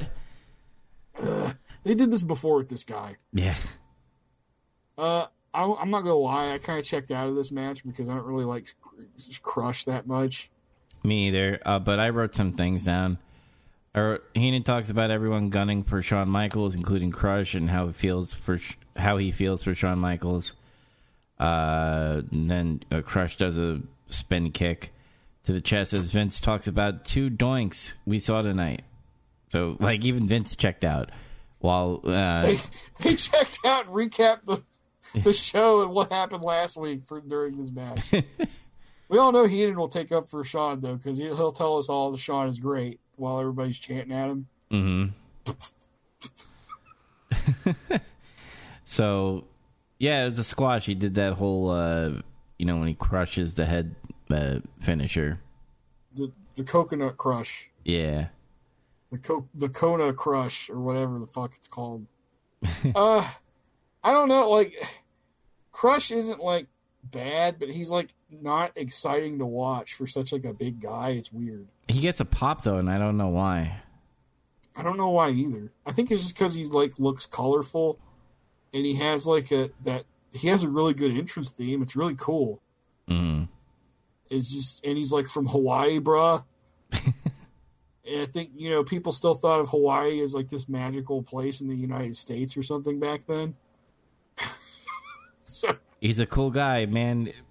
I mean, Rocket Power didn't come out yet, so, like, no, that's still. That's still several years off. From, Yes. from now. I bet you if they used Crush during Rocket Power, like, they could have done something, but that's when the Attitude Era started happening, so. I yeah, they were too busy doing things like meat and beaver cleavage and yeah, puppies. people poke each other with fingers. Uh, we get an ad for all, American Wrestling to hype up the show is on the road. And Heenan then pulls. Uh, Heenan then plugs Bam Bam Bigelow versus Bob Backlund as an exclusive match, while the hosts are at Bill Fralic's charity golf tournament in Pittsburgh. I said, "Wow, I really don't want to see Bob Backlund versus Bam Bam Bigelow. No, no, no." uh, but we get the interview with Vince McMahon and Razor Ramon, where Razor, good. where Ra- uh, Vince automatically says how him, him uh, how he got shown up by the one two three kid. He's like, "How does it feel to be humiliated?" Like Yeah. that's like the first thing he says. Like, damn, you're not even holding back at all. Which Razor responds, "Laugh it up, McMahon." And And he's like, "Listen, Stick Mang." He calls him Stick Mang and a cockroach, and he says nobody beat him. And he's he's like, "Listen, Stick Mang," and he pulls out like twenty five hundred dollars. mhm. And he's like, if you face me again, you get twenty five hundred dollars. I'm like, snap, that's a lot of money. back then, yes. But while he uh, while Vince, I think Vince tries to talk to him about King of the Ring.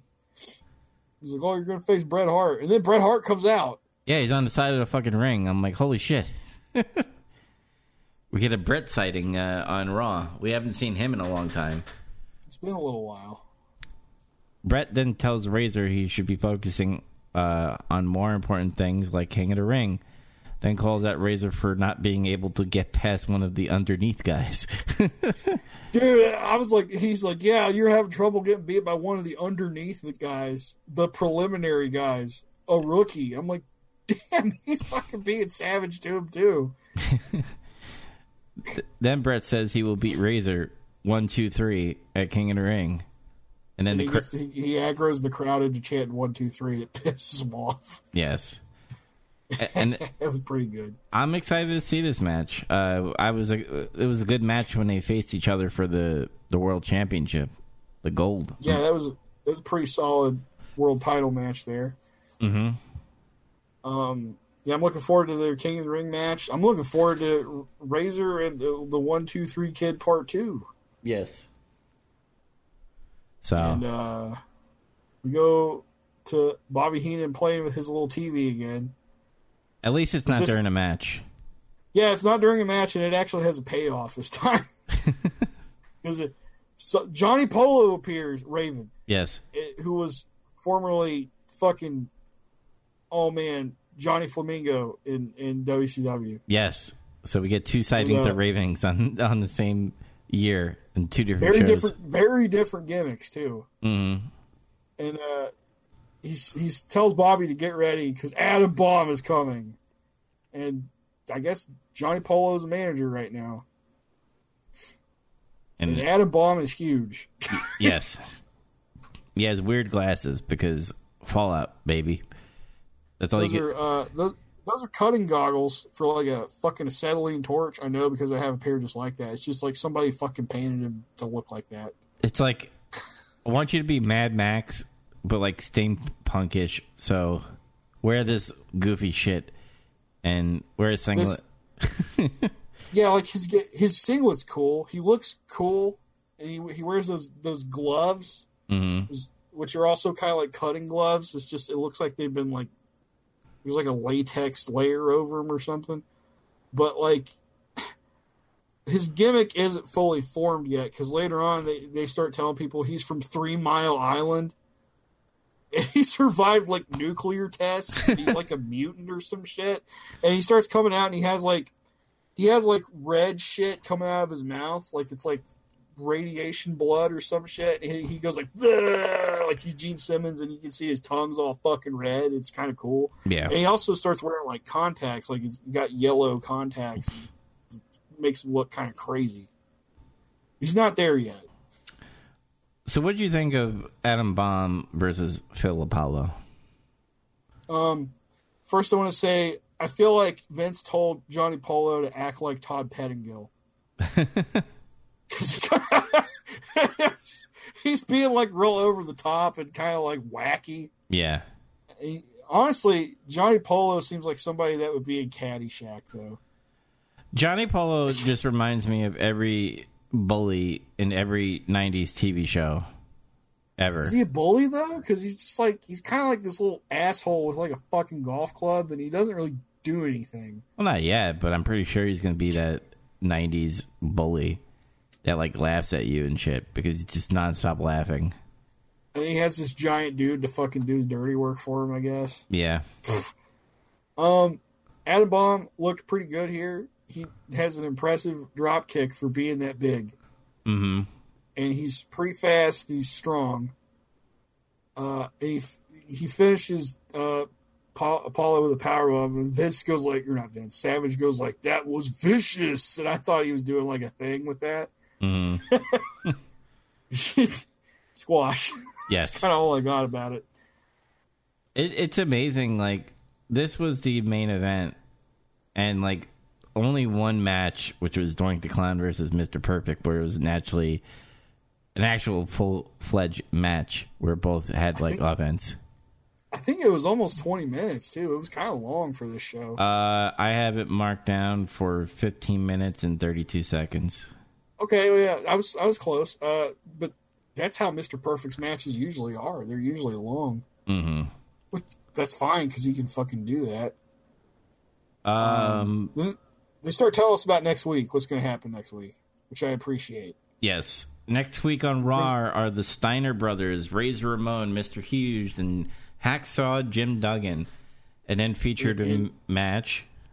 What do you have? And then Marty Jannetty and Bam Bam Bigelow for the IC title. Is Bam Bam going to get the title? That'd be awesome. I don't think so. Uh, I don't think he ever held it. But like the little wrinkle in this is uh, Bam Bam's going to have Luna Vachon in his corner. Oh, hell yeah. And then it's revealed Sherri is going to be in Marty's corner. And I was like, oh my God, they're going to do this insane cat fight shit again. oh boy. That's crazy. Um, overall, I think the first match was cool. Um, Yeah. the squashes were all right. Um, it was pretty entertaining. Uh, we got to see Adam Bomb, who looks good so far.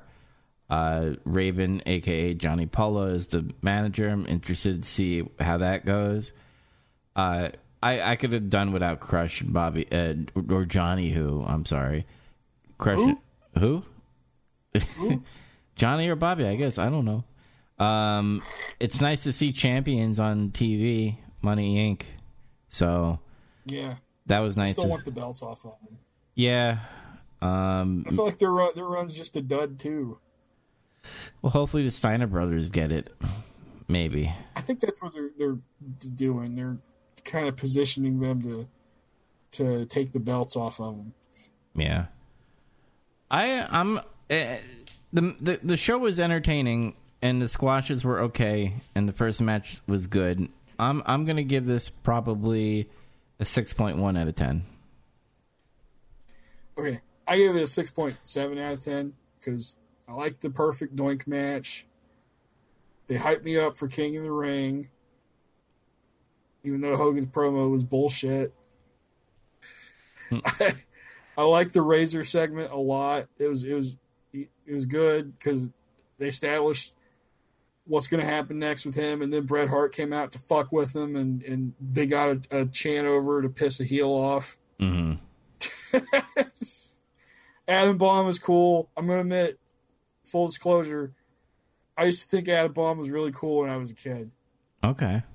And then, like I don't know, he just looked cool to me. And he didn't. I didn't see him yet, like as he is now. I saw him after he was full gimmick. Okay. Like that guy looks fucking cool. And- Even though I, I didn't say fucking, I just said he looked cool. but uh, I still remember my dad explaining to me like, "Did you get his name?" And I'm like, "No," because I was like eight or whatever.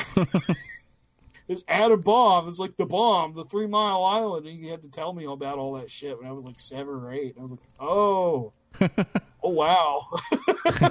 Like- but uh, yeah, uh, it was good. It was a good show. Uh, they're keeping their momentum, in my opinion, though. Right now, Yes. they're, they're not really dropping off that much. Even though these were all squash matches, I enjoyed the squash matches. It's not like I uh, had to criticize or anything about any of them. I was just like, ah, you know, it, they had a long match with Mister Perfect and Doink, so they, in my opinion, that should have closed out the show, maybe.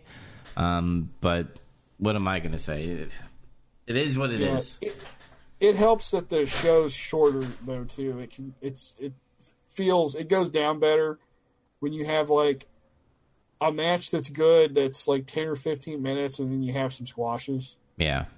instead of being like squash, squash, squash, squash, squash match that's maybe ten minutes squash, squash, squash promo. Hmm. All right. Well, we're almost hitting the three hours. Uh, I think this is I think this is our longest episode ever. I don't think I, I don't think it is, but like it, ended up being a little longer. yeah, but that's good Slamboree. It's a pay per view. I, I was expecting this, uh, and a lot to talk about. Uh, but if you want to catch more, getting some color. Um, which, by the way, you're going to be say, seeing the next getting some color in the new year. Um, so happy New Year, everybody, and a Merry Christmas. Uh, which, if I go to the uh, the Google Doc just to see what is the next two things we need to do, I'm pull, we got one more Saturday night, one more Raw. you know I'm pulling it up right now, so just so our listeners know when we come back what they could watch while we're on the break. So May 29th um, of 1993, we have WCW Saturday Night, and then we have May 31st uh, Monday Night Raw, um, which is 1993 as well.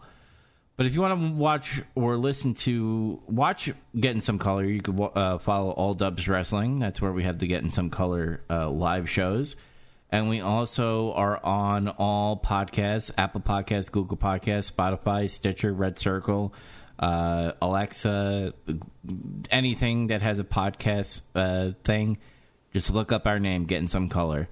Uh, also, the last week of December, me, Zach, and Andy do Big Trouble Little podcast. We will be talking about Matrix Four, which Matrix, uh, I should say, Matrix Resurrections, uh, which is coming out December twenty second on HBO Go uh, or HBO Max, I should say. It's confusing. They had a thing called HBO Go, which was an app, and now it's Max, where you can get the movies and shit. Um, but it's also coming out in the theater as well. So if you want to watch in the theater, you can, and we'll be talking about it on December twenty eighth. Matrix Resurrections.